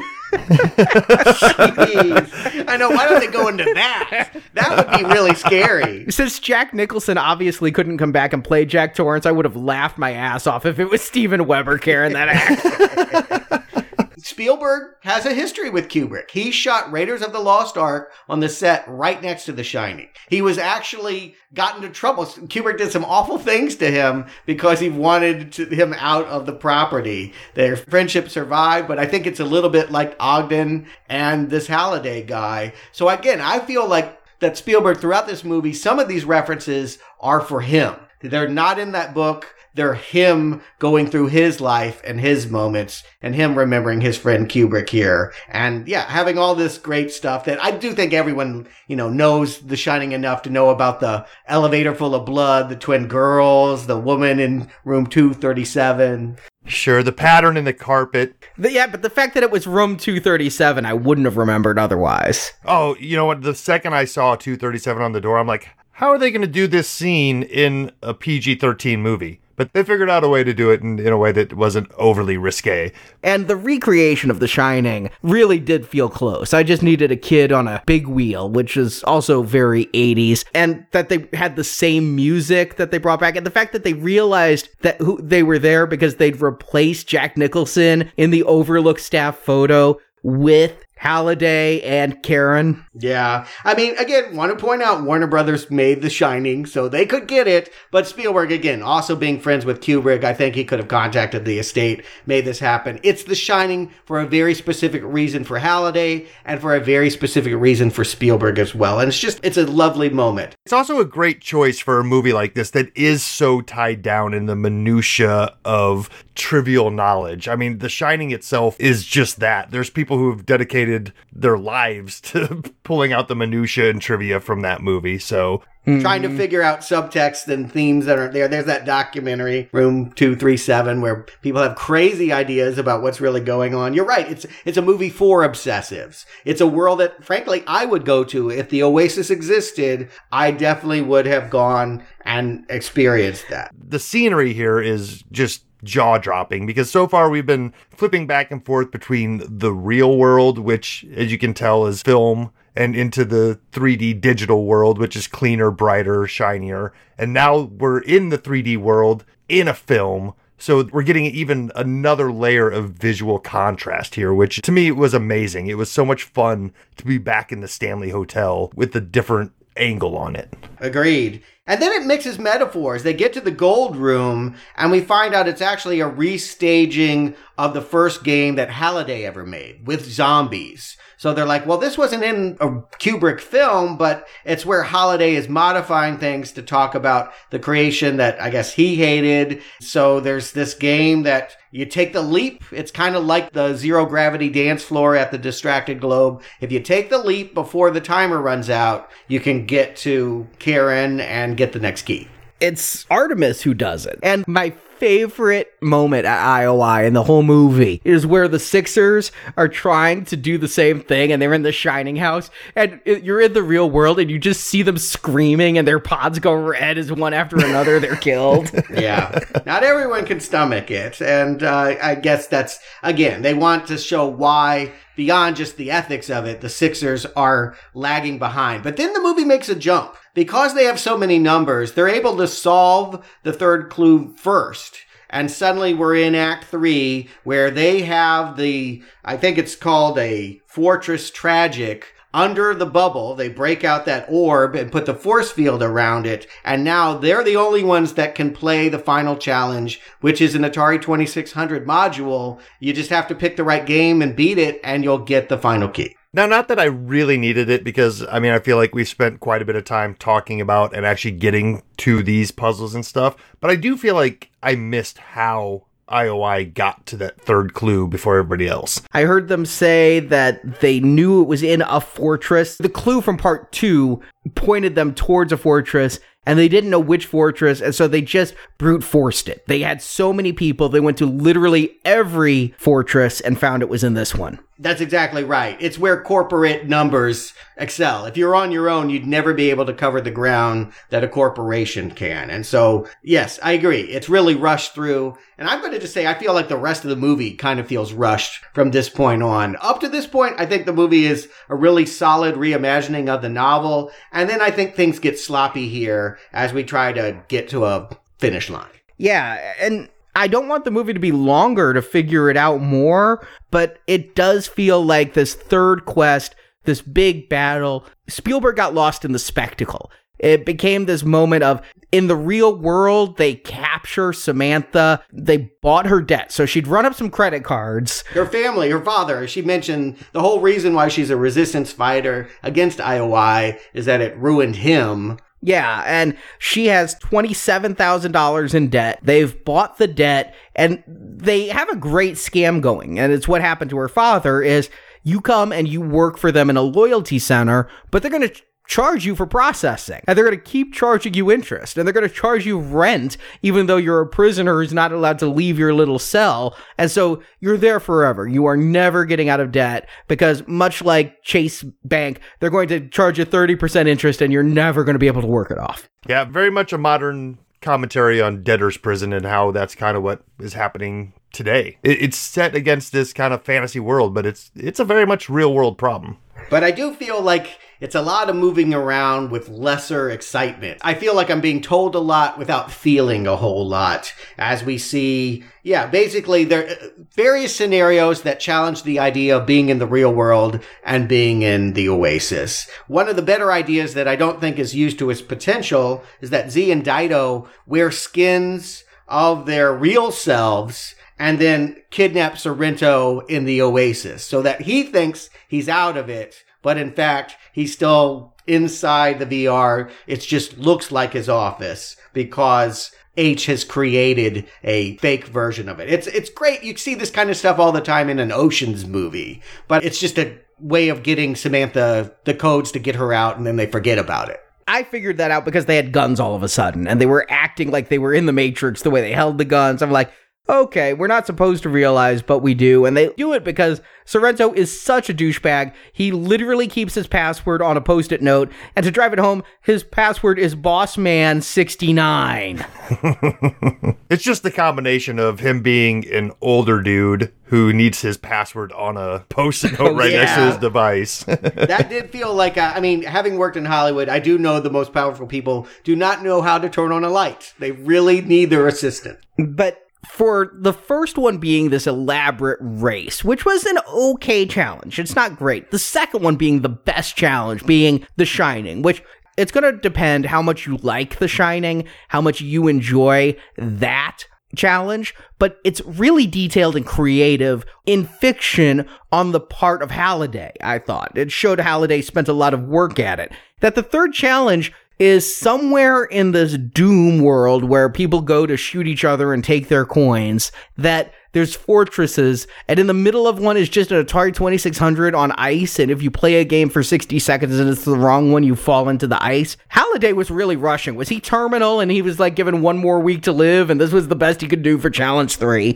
Two things. One, they've rearranged the order. A version of this is the first challenge in the book. All these challenges are different than the book. And two, I like the idea that it gets back to the very first Easter egg. If you want to get the Easter egg, the very first Easter egg in any game ever was adventure. I never knew this. I loved adventure. I played it quite often. I didn't know you could go to a secret dark room and get an invisible dot and see the creator's name in some other area. I did know that because I was doing a lot of game history research back when I was trying to be a game designer. I was steeping myself.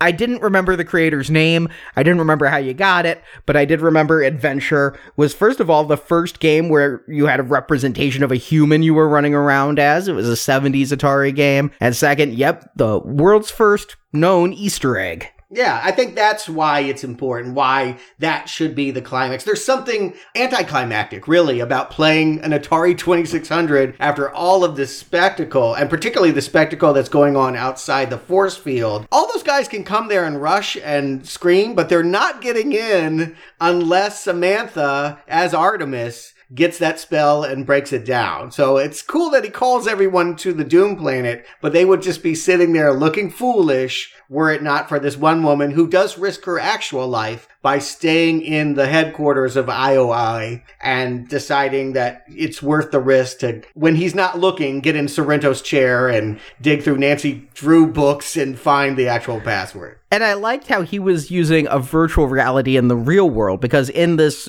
detention center, Samantha can't see. She's got this helmet on. If you try to take it off, in the virtual reality world, somebody shocks you, which activates a real shock collar on your ankle. And so Parzival Wade has to walk her through the steps to hit this button and pull down this latch to go on a ten-minute break, because slaves get ten-minute bathroom breaks too. More about that, though, because that was a real... Once we cut to the real world and we see that people are walking around with V R headsets and, like, walking down a sidewalk where there are cars in the street, I'm like, this can't work. There's there's no way. You can see. They do it sometimes in shots. You can kind of see what's going on, but you don't want to. You want to pay attention to the Oasis. It's almost like a mental trick. The reality is always in your peripheral, but if you submit to the fantasy, it will subsume you and you won't notice what's going on around you. It's kind of like how people drive and text, I guess. Yeah, very, I mean, very good analogy. I, and I wondered, you know, there was a few shots where they zoomed into Percival or Wade's face and you could see one eye through the glasses. Right. And I wondered how much of that was what you just described, or how much of that was just because it was a cool shot to see his eye rather than the blackness of a lens. Yeah, I, I thought the same. It's hard to believe they can actually see through the visors, but yet the visors are transparent. Yeah, it's probably something they'll explore in supplemental material. There might be the technology of Ready Player One book lying around somewhere. I just feel glad that Parzival has that four-way treadmill, because we know from experience, Stuart, playing Doom V R, you're in that world. You cannot see, and...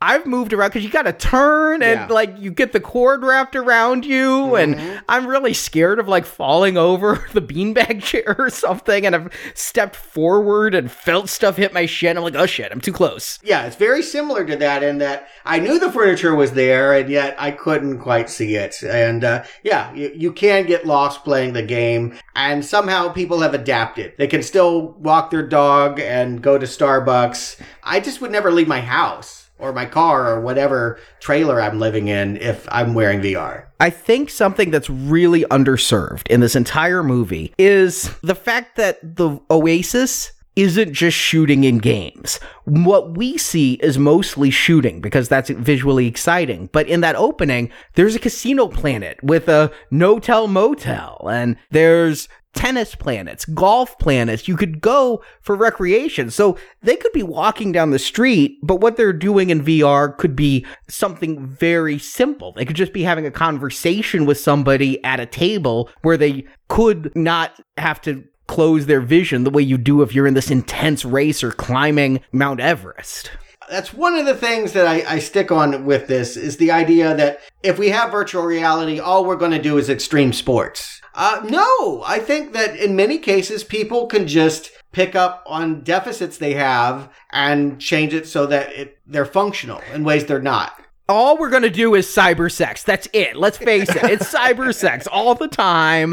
Nonstop cyber sex. Yeah. No, that mundane stuff exists now. There is just V R chat where you're walking around a town center and you just walk up to groups of people who are actually there and you just start chatting. Yeah. His view of this technology is, I think, limited in scope. As dense as this movie is, there's a lot here. I'm not sure how he could expand upon it in the time that he's been given, but I do feel like Spielberg is very much an old man filmmaker making this movie, but still a very talented technician who stages a spectacle for sure here in the climax. Once she takes down the force field and we get I O I robots versus uh, what? Who, who who wasn't there? Chucky's there. Batgirl's there. Chucky is my favorite moment in the entire movie because they're running around and we've seen Jason, we've seen Freddy, but they're driving around in a van. And if you want to go eighties references or early nineties, it was reminding me of the end of Pump Up the Volume where Christian Slater and Samantha Mathis are in the back of a van and they're being triangulated by the F C C, mm-hmm. and they have to keep moving. That was kind of what I was thinking of, is they're in the back of this mail truck, and we go into the back of the mail truck and we see H say, to Parzival, here, try this, and we don't know what's tossed, and then immediately in three D, Chucky is stabbing at you. And I'm like, this movie is a Now Playing listener's wet dream, too, because every freaking reference we have covered the movies of.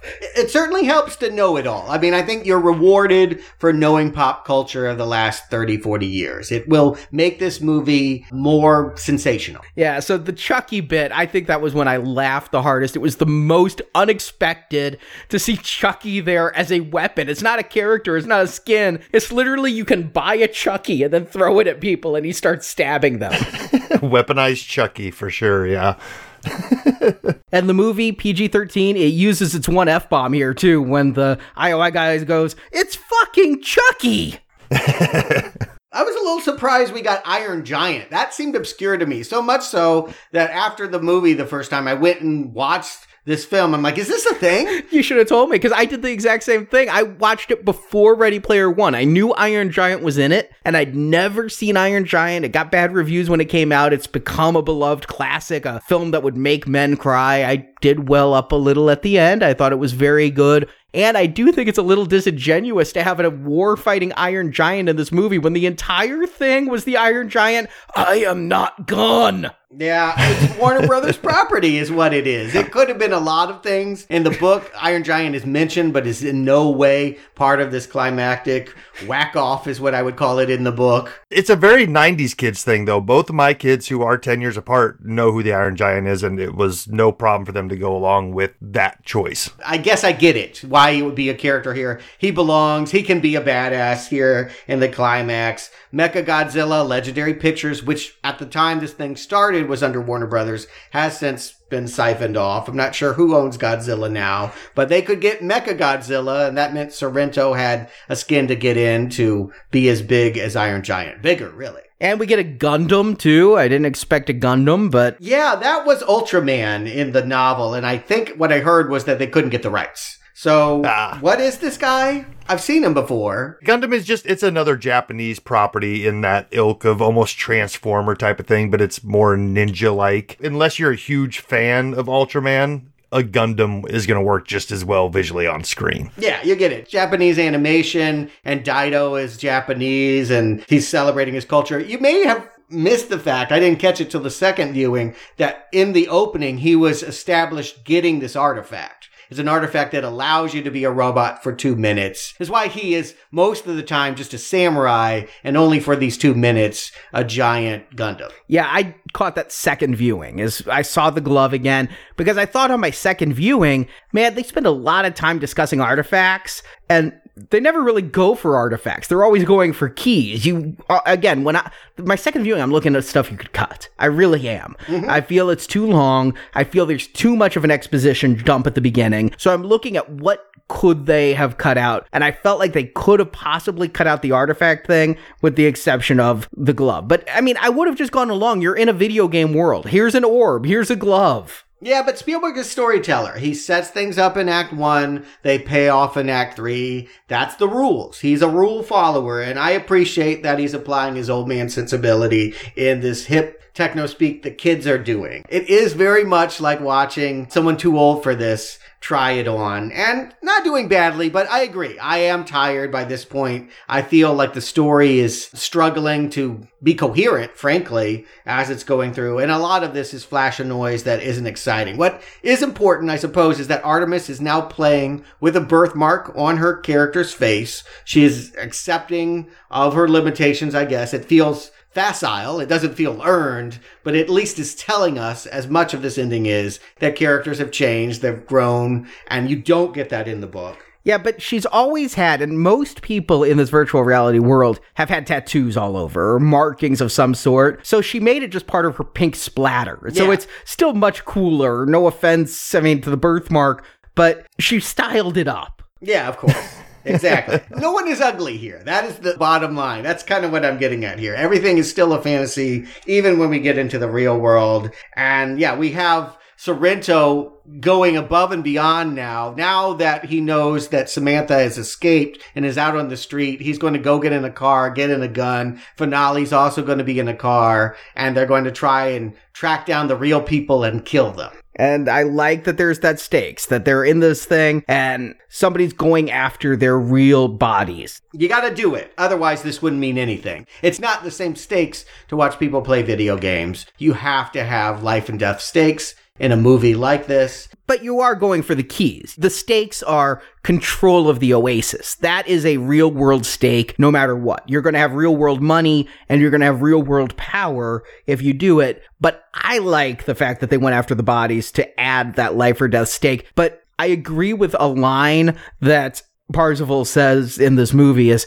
wow, you went from somewhat reasonable to crazy maniacal villain really quick, because Sorrento is just cartoonish. He's the fakest thing in this movie, that the C E O of a company is going to bet his entire company's future on winning a game and then personally pick up a gun and jump in a truck and go to try to kill a teenager. Here's the one premise that when you apply logic just destroys this movie. Someone would have created something other than the Oasis by this point. Just look in trends. I mean, MySpace used to be a thing, and then we moved on, and now it's Instagram, and there's always something beyond. The Oasis won't be the Oasis forever. The next person, you can inherit this kingdom and it won't matter because the next person's going to invent something even grander. By that same token, here it is twenty eighteen and I just bought another computer with Microsoft Windows on it, and I view the Oasis as an operating system, and you're kind of locked in. You bought the hardware, you have the gloves, you have the bodysuit, you have everything else. People could probably try, but once you've spent thousands on equipment, you're not going to jump ship quite so quickly. Well, the point is the founder's influence remains, even though it goes into new hands and puts on new skins. What was set up by Halliday is going to influence that future that he's not going to be a part of. And so we get to this climax where, yeah, Sorrento has tried to do everything, include pull out the catalyst, this thing we saw teased at the V R store that basically kills every avatar on a planet. Everyone is on this planet, so everyone is kicked out of the Oasis except for Percival. Because Parzival, it's a Z. Yeah, yeah.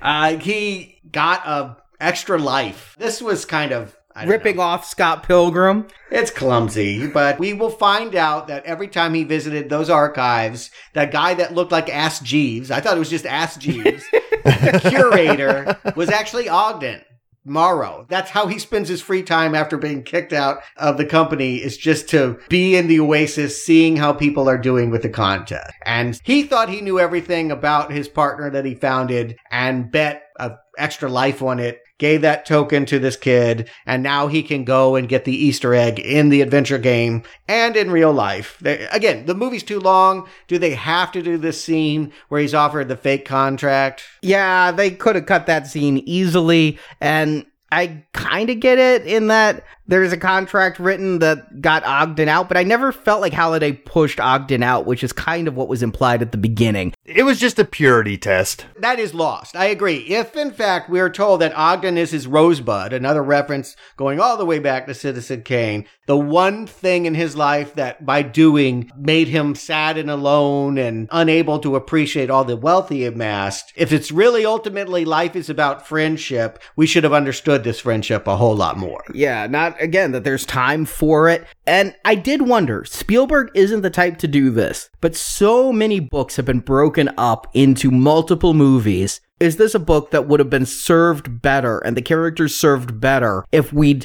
done a part one and a part two, because the good guys were lawful good and all of the bad guys were chaotic evil, and that there wasn't depth of character. I felt like everybody is as flat as an avatar in their motivations. And yes, while we do see an arc happen here where Wade is forced to get a little bit out of his shell and interact with the real world and finally kiss a girl that Halliday never did, we're told Halliday's biggest regret wasn't Karen, but the loss of his friend Ogden, because he was too involved in that virtual world and wouldn't put limits on it.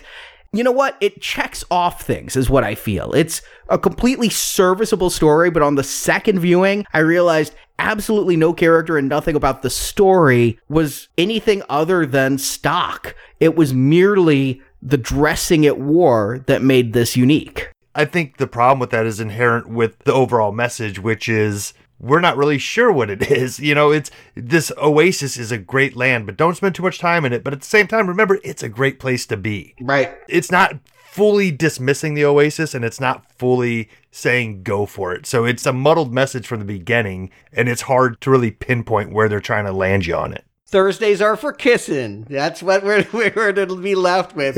We're going to close shop Tuesdays and Thursdays so you can go take your girl on a real date. Thursdays are for kissing and Tuesdays are for tacos, I guess. But sure. Don't mix those up. Don't kiss your taco. Or do.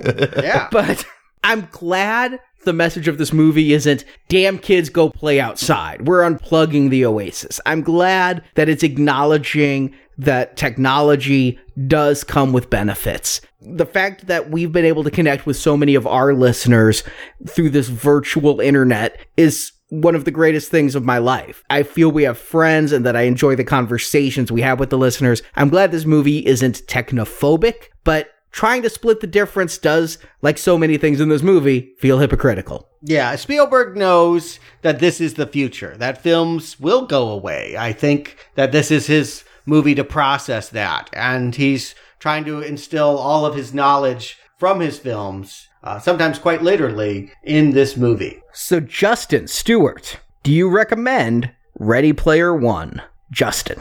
I didn't read this book, and I didn't pay a lot of attention to the trailers, so I had very little expectations going into this movie, other than, hey, let's see what Spielberg's up to nowadays in a more fun movie setting, because in the past, you know, he's been getting into the more serious stuff, and I wanted to see how Spielberg would take on material kind of self-referencing his heyday as a filmmaker. So that's what brought me into this movie and gave me something to grasp onto. And I think it delivers on that level. On that level, I'm having a great time with all the references. So many layered references that things that I think you could watch this movie fifty times and still be catching things in the background, just that are all over the place. And I think there's things in there for almost every generation. I went, like I said, with my family, and I've got a thirteen-year-old and a twenty-three-year-old. They were each catching different things that were aimed more at their age group. I was catching things that were aimed at our age group.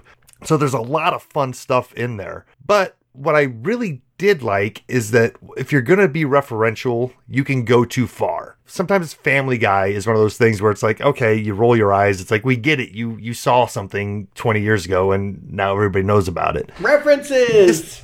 This, references, yay! This is walking a fine line, and I think for the most part, they do a good job without it being fan servicey referencing. It's fun, it's built into the bread here, and it's not overdone as far as I'm concerned. I think the movie's a little long, like you said, and I don't know how much rewatchability it has. I think it'll be fun to pick things out, but as far as the story goes, it's a little bare and it's a little rote, and at the end of the day, I'm not quite sure what lesson we're supposed to take away. But then I start and I think about Back to the Future. That movie's still fun. What lesson was I supposed to pull from that? Don't screw your mom. Right, exactly. And if that's the lesson at the end of Ready Player One, I'm happy with it. This movie was fun, and I can see myself watching it again, overlooking some of the smaller things. But I'm giving this one a real solid green arrow. I, I like this movie quite a bit. Stuart. Yeah, anytime a filmmaker that I admired in my youth is putting something out, you do, you cross your fingers, and you're like, I hope they don't embarrass themselves. I hope they still got some of it. I know they're not the filmmakers they used to be, but I want Spielberg to still be able to channel eighties Spielberg if that's what the project requires. And I'm happy to say that, yes, when you look at it in that way, I do think that there's a lot of fun to be had in this movie, and I think he is wisely parsed out source material that was very problematic and found a spine that he could relate to and connect with. And yeah, it's a Spielberg movie by watching this experience. It's not a dramatization of Ernest Cline's novel. It's a Spielberg movie, a cautionary tale, kind of light on ideas. It's busy. It's very dense. I agree. You can see it multiple times and see different little Easter eggs. But essentially, I look at this as Spielberg as a lifeguard at the Y M C A, yelling at people for horsing around on the high dive and not needing to take an hour before they swim again. You know, he's just kind of curmudgeonly here about like, this V R, I'm uncomfortable with it, and take it slow. It's not even a bad message. I don't even disagree with it, but it feels doddering, and I might appreciate a movie that might be a little bit more forward thinking. Consequently, I don't think this movie will age well. I think we will look back at this film and kind of laugh at what he was saying and feel like, well, that was a different generation looking at the future and saying, I'm scared. But who knows? You know, that's the future. We never know what it will be until we get there. For the present, this is a highly entertaining Spielberg movie that recaptures some of his old magic. And while it, I don't know that I'm going to be thinking about it much beyond the entertainment value at the time, I think it's a solid recommend. I strongly recommend you see this movie once. The first time I went, I had a big smile on my face for seventy-five percent of it. And it's because of the references. What can I say? Sometimes I like an episode of Family Guy. I know it's hated on for its randomness, but that's sometimes I find it funny. And here, when King Kong showed up, when the sixty-six Batmobile got pushed off a cliff, when Harley Quinn is told to get out of the nightclub, when I see the bartenders in Devo hats, I'm smiling. It's making me really feel good. And I'm laughing at the really unexpected ones like Chucky. I just watched this movie and I walked out with a big grin on my face. The music, the references, it felt awesome. Then I went back the next day. And I went back because A, I forgot my notepad the first time, and B, I wanted to try to catch more of the references and write some of them down. He-Man, Master of the Universe, so much is in here. But the thing about the references in this movie that I really caught the second time, but I knew the first time, they're really strong at the beginning as we're being introduced to the Oasis. And then there's a few when we go to the club, and then they kind of die down. You're focusing almost exclusively on our clan who refuses to clan up and the bad guys, and they're just dressed as themselves. None of them are licensed characters. They're all unique. And when we get to the big battle at the end, yeah, Hello Kitty and some other people show up. And I'm writing notes of what's happening on the screen. And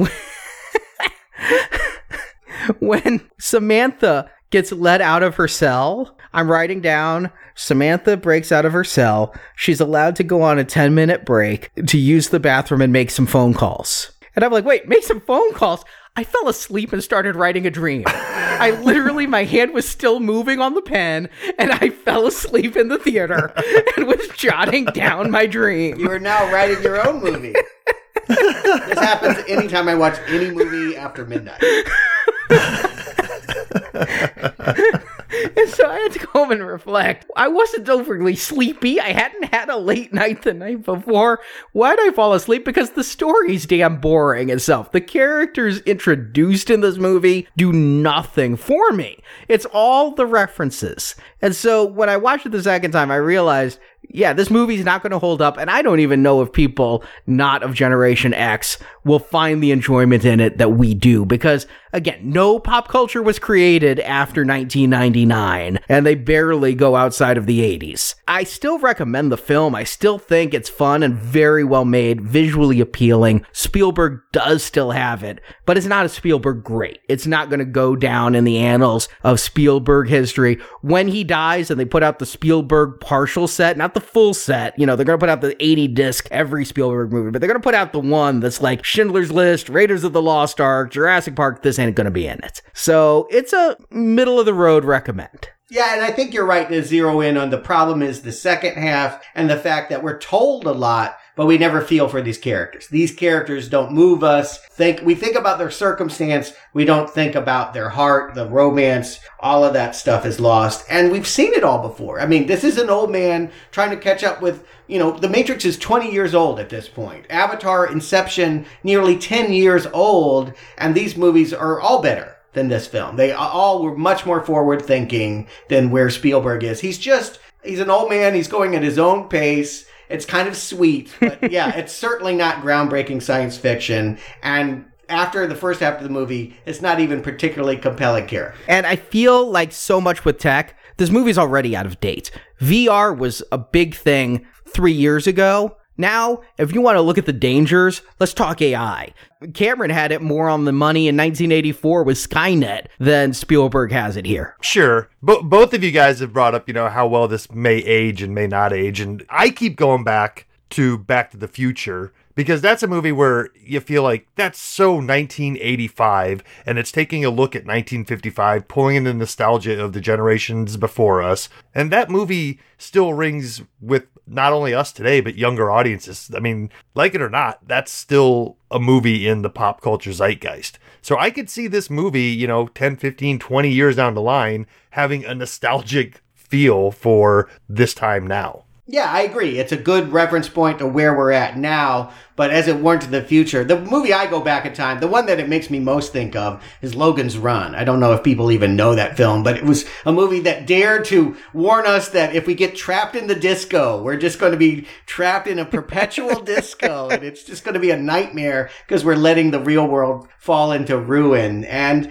every old person feels that way. I can feel myself now that I'm entering middle age having these thoughts. I don't think it's wrong to question embracing a V R, but I also think that the new generation will say thanks, no thanks for all of these warning labels he's sticking on here. But I'm going to issue a warning label for our next movie, because we're coming back to review The Rock in Doom. Yeah, we're going to the Doom planet, but it ain't going to look like this. Next week we get back, I think, properly into the arcade. This is sort of a quasi now playing arcade entry, but we will, in preparation for Rampage, we're going back to the nineteen ninety-three video game Doom and the two thousand five movie adaptation that, all right, I haven't seen it yet, but I've never heard anything good. It's not a video game that was screaming for a movie, I'll tell you that. I'll say this. I got an email from Netflix recently. It says, you know, it's our anniversary. And the first movie ever rented from Netflix by anyone was Beetlejuice. I thought that was kind of cool. We just had Beetlejuice's thirtieth anniversary. We're going to be reviewing it very soon for our patrons. He was in this movie briefly. Yep. Warner Brothers character. And then it said the first movie I rented. It was Doom. I had an entire history of movies at my fingertips. My very first pick, I want to see Doom. mm. Yeah, it's not unlike Ernest Cline. I'm looking at all of human civilization. I'm going to just go to this eighties junk. And talk about Yar's Revenge. Yeah. So, did I make a good choice with my very first Netflix pick ever? No. But we'll talk about it more next week. And because I feel there's going to be a lot of listeners returning to us this week, because this movie is probably the biggest movie since Black Panther, I would like to remind listeners about our spring schedule that's coming up. We are reviewing many movies that are better than Doom.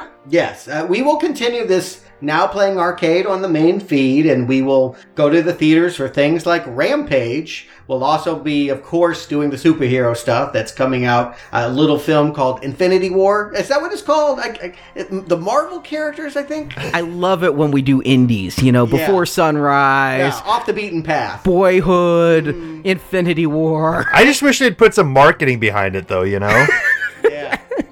And, of course, Deadpool. There's a lot of characters there that we'll be covering. All the big summer movies, I feel like every time I go to a movie theater and see trailers for what's coming out this summer, I'm like, yep, doing that one, doing that one, doing that one. But we're also going back in time as well, before the eighties, for our donation drive. Yeah, as I mentioned earlier, we are recording right now for release later this month, the Godfather series. That is our gold level. We're doing Pacino Mobsters. That will include all three Godfather films, and then Scarface, Carlito's Way, Donnie Brasco, and a little movie that didn't get a reference in Ready Player One, but I wouldn't have been shocked if it had, Dick Tracy. Yes. Al Pacino is a really one of the acting icons at this point, and uh, we will be exploring all of his catalog for gold level, which is where we'll be starting the donation drive. We kick it off with that Godfather series that will be starting when Avengers comes out, and then we will be going through his acting catalog, going between gold level, which are his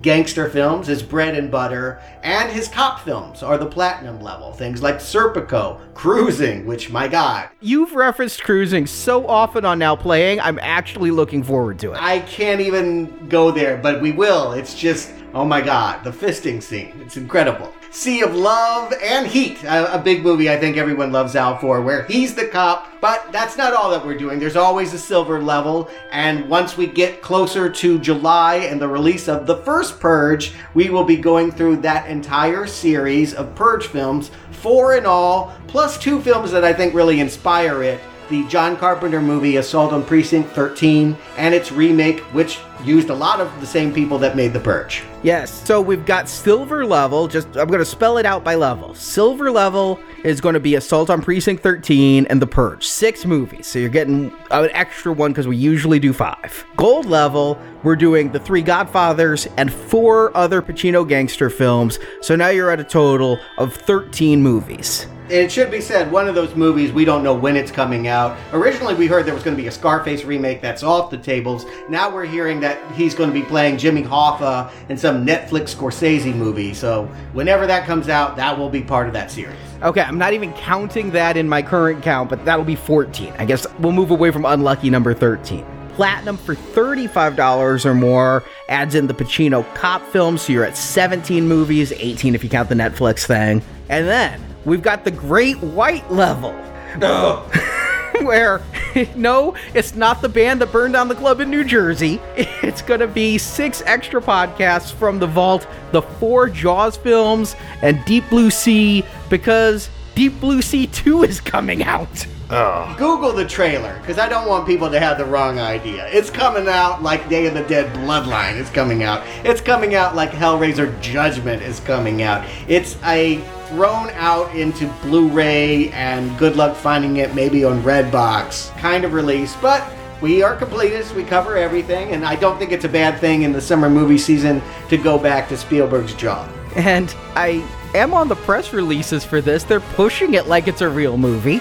Not to mention that, but we'll also be going back to Spielberg and Jurassic World. The next one in that franchise is coming out. We will be covering that. Yes, so that will be our Jurassic level donation that gets everything I've mentioned. Now, if you already donated for Jaws back in the day when we first did it, twenty eleven, I believe, or got our D V D ROM set, you're going to be getting Deep Blue Sea two already. You don't need to donate for that. If you donated for Jurassic Park back in twenty fifteen, you're going to be getting Fallen Kingdom, so you don't need to pledge again at that level. We always try to take care of our donors. You guys keep us going on the air week after week. We want to say thank you and never make you feel like you got to pay twice for the same thing. So we've always just grandfathered in everyone who's donated to us. Not, I can't do it for the Podbean because I don't have those records, but if you've donated to us during a donation drive for a series, you always get the new ones as they come out. But if you missed out on Jaws because it was way back when, and I know we've had a lot of new listeners join us since twenty eleven, or if you missed out on Jurassic World a few years ago, here they are again from us. And as always, all the episodes will be available on Podbean for a reduced price during our donation drive and then kicked up in price a little bit after. Yeah, a lot of content, an oasis of entertainment to explore from lots of different generations of cinema history. Looking forward to a lot of those discussions. It should be a really good summer. Yeah, because Spielberg may be saying, hey kids, get outside, but we have forty-three movies that we're going to review before September first. I'm not going to see the sunlight. You can be like those kids walking down the street with them on. Why are they still kicking? Sorry, I have to watch The Purge too. Yeah, to misquote this movie, it's not our job to make money, it's our job to make you happy. And until next week, now playing, where the only limits are your own imagination.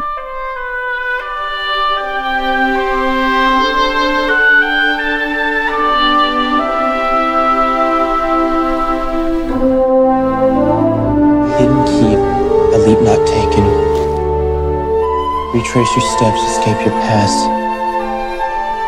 and the key will be yours at last. Thank you for listening to this episode of Now Playing Podcast. We hope you've enjoyed this oasis in your day. That went well. Jack into now playing podcast dot com each week for another new movie review podcast. It's a place where the limits of reality are your own imagination. And in the now playing podcast dot com archives, you can find hundreds of other movie reviews, including many referenced in Ready Player One. Tomb Raider, Star Wars, A Nightmare on Elm Street, Child's Play, Friday the thirteenth, The Shining, Mortal Kombat, Back to the Future, Terminator, the James Bond films, Teenage Mutant Ninja Turtles, Jurassic Park, Indiana Jones, Batman, Gremlins, Godzilla, Star Trek, Alien, Dune, The Incredible Hulk, RoboCop, Spider-Man, Superman, Suicide Squad, War of the Worlds, Street Fighter, Beetlejuice, Mad Max, Stephen King's Christine, Ferris Bueller's Day Off, The Fly. All those movies are referenced in Ready Player One, and in-depth reviews of all those series can be found at now playing podcast dot com. A whole virtual universe. Plus, you can follow along with our video game retrospective and hear reviews of video game movies, including Super Mario Brothers, Resident Evil, The Wizard, Double Dragon, Tomb Raider, Mortal Kombat, Street Fighter, and others. This isn't just a game. Do you want to continue? Insert money now to keep Now Playing's Oasis online. I'm here talking to all of you now because our future's being threatened. Now Playing Podcast is a show without any sponsors or ads. We rely on support from listeners like you to help keep Now Playing operating. Are you willing to fight? You can donate to the show and receive exclusive bonus podcast reviews. Find details at our website, or you can send PayPal donations to donate at now playing podcast dot com. We're the world's most important economic resource. You can also join the Now Playing Patron campaign through our Podbean site. Patrons of ten dollars or more get a new exclusive movie review every month, plus even more perks, including one where you can pick a movie for our hosts to review. Find the details on our website. Save the Oasis. Save the world. If you want even more Now Playing reviews, place your order now for the first Now Playing book, Underrated Movies We Recommend. Get reviews for one hundred twenty-five films our hosts love. You can order the book by clicking the banner at the top of our homepage. Halliday's a bummer, but we could go somewhere without going anywhere at all. You can follow and make human connections with our Now Playing hosts on Facebook and Twitter, where we post announcements of new episodes and where the hosts post movie mini reviews. Links to our social media pages are available on our homepage. This is where we meet each other. It's where we make friends. Now Playing Podcast was the brainchild of Arnie Carvalho. What he left behind changed everything. Credits announced by Brock. Who, me? No, him. Oh my God, yes, you! The opinions expressed on Now Playing are those of the individual hosts and may not reflect the opinion of Venganza Media Incorporated. Welcome to the rebellion. Venganza Media Incorporated is not affiliated with the motion pictures reviewed or otherwise referred to herein. All movie clips and music included in this podcast are the intellectual property of their respective copyright holders. They are included here for the purpose of review, and no infringement is intended. This is actual life and death stuff. Now Playing Podcast is an exclusive trademark of Venganza Media Incorporated and may not be used without the express written permission of Venganza Media Incorporated. All rights reserved. I'll wave to you from the finish line.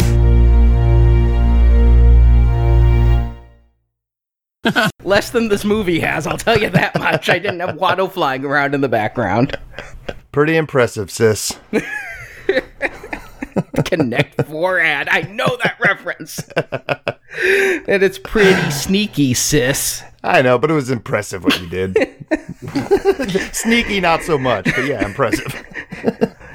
Here's the really funny thing. Every year I go on a fishing trip with some friends and we drive to southern Illinois. There's a, dare I call it, mansion built out of trailers, and we've seen it evolve. It literally started as one trailer, then they welded on another trailer, then they put two trailers on top of it, so it's second story. I think the stacks aren't in Columbus, they're in southern Illinois, and we're watching it build. Is really cupping the eighties and stroking its ego. the, the, the, the idea of... I like a good cup and stroke. Yeah. The stained glass, Starfleet insignia, and the funeral flowers made out of the Enterprise. Justin, take a note. This is exactly how I want my funeral, only make it all Star Wars. I want Millennium Falcon flower shapes. Gotcha. We'll put you in that uh, little escape pod that Ray uses in the last movie. Oh, please, nothing new trilogy. Try not to choke on your aspirations, Sorrento. Oh, God, who did I think it was? Uh, I thought it... Oh, what's her name now? The real actress that's in No, it? I know, no. Um, uh, that's whoever was in your mind? Uh, yeah, God, yeah. Uh, I, I, hold on. Uh, I, I got it, I got it. I'm looking it up. Someone from My I, Best Friend's a Vampire. I really thought it was Mila Kunis. Isn't she the one that's in Alita Battle Angel, that very distracting Robert Rodriguez movie that's coming out soon? Mila Kunis? I, it, again, maybe every V R character looks like Mila Kunis. No, she was in A Bad Mom's Christmas, but I think that's the last thing I know of her doing. No, it's she's Jackie you know from That seventies Show. That thing with the scary eyes? Yeah, that's not her. Okay. She's Jackie from That seventies Show. Yeah. Well, yeah, but since then, yeah, I don't know. She, I don't yeah. know. Maybe she's just in my mind. She no, her next, the only movie she has coming out is The Spy Who Dumped Me with uh, what's her face. That's okay. Don't need to know more. Again, this-, this this is totally off topic. But Marjorie and I went to Chuck E. Cheese recently for a nostalgic time. It's turned into a kiddie casino. Did you know that? It always was. They don't have the games like Donkey Kong and things like when we were kids. Every single game spits out tickets. The entire oh, yeah. thing is a freaking casino, and most of them are spinning a wheel and seeing how many tickets you get. Very few are actual interactive video games. They did have like a Jurassic Park game, and the further you got, the more tickets you got. But the entire goddamn thing's a kiddie casino now. That's not fun. Yeah, it's it's unethical. Oh my God, the fat, the fisting scene. It's incredible. Uh, the, you almost said the fast. So I'm like, the fast and the fisting? Yeah, that could have been another name for it.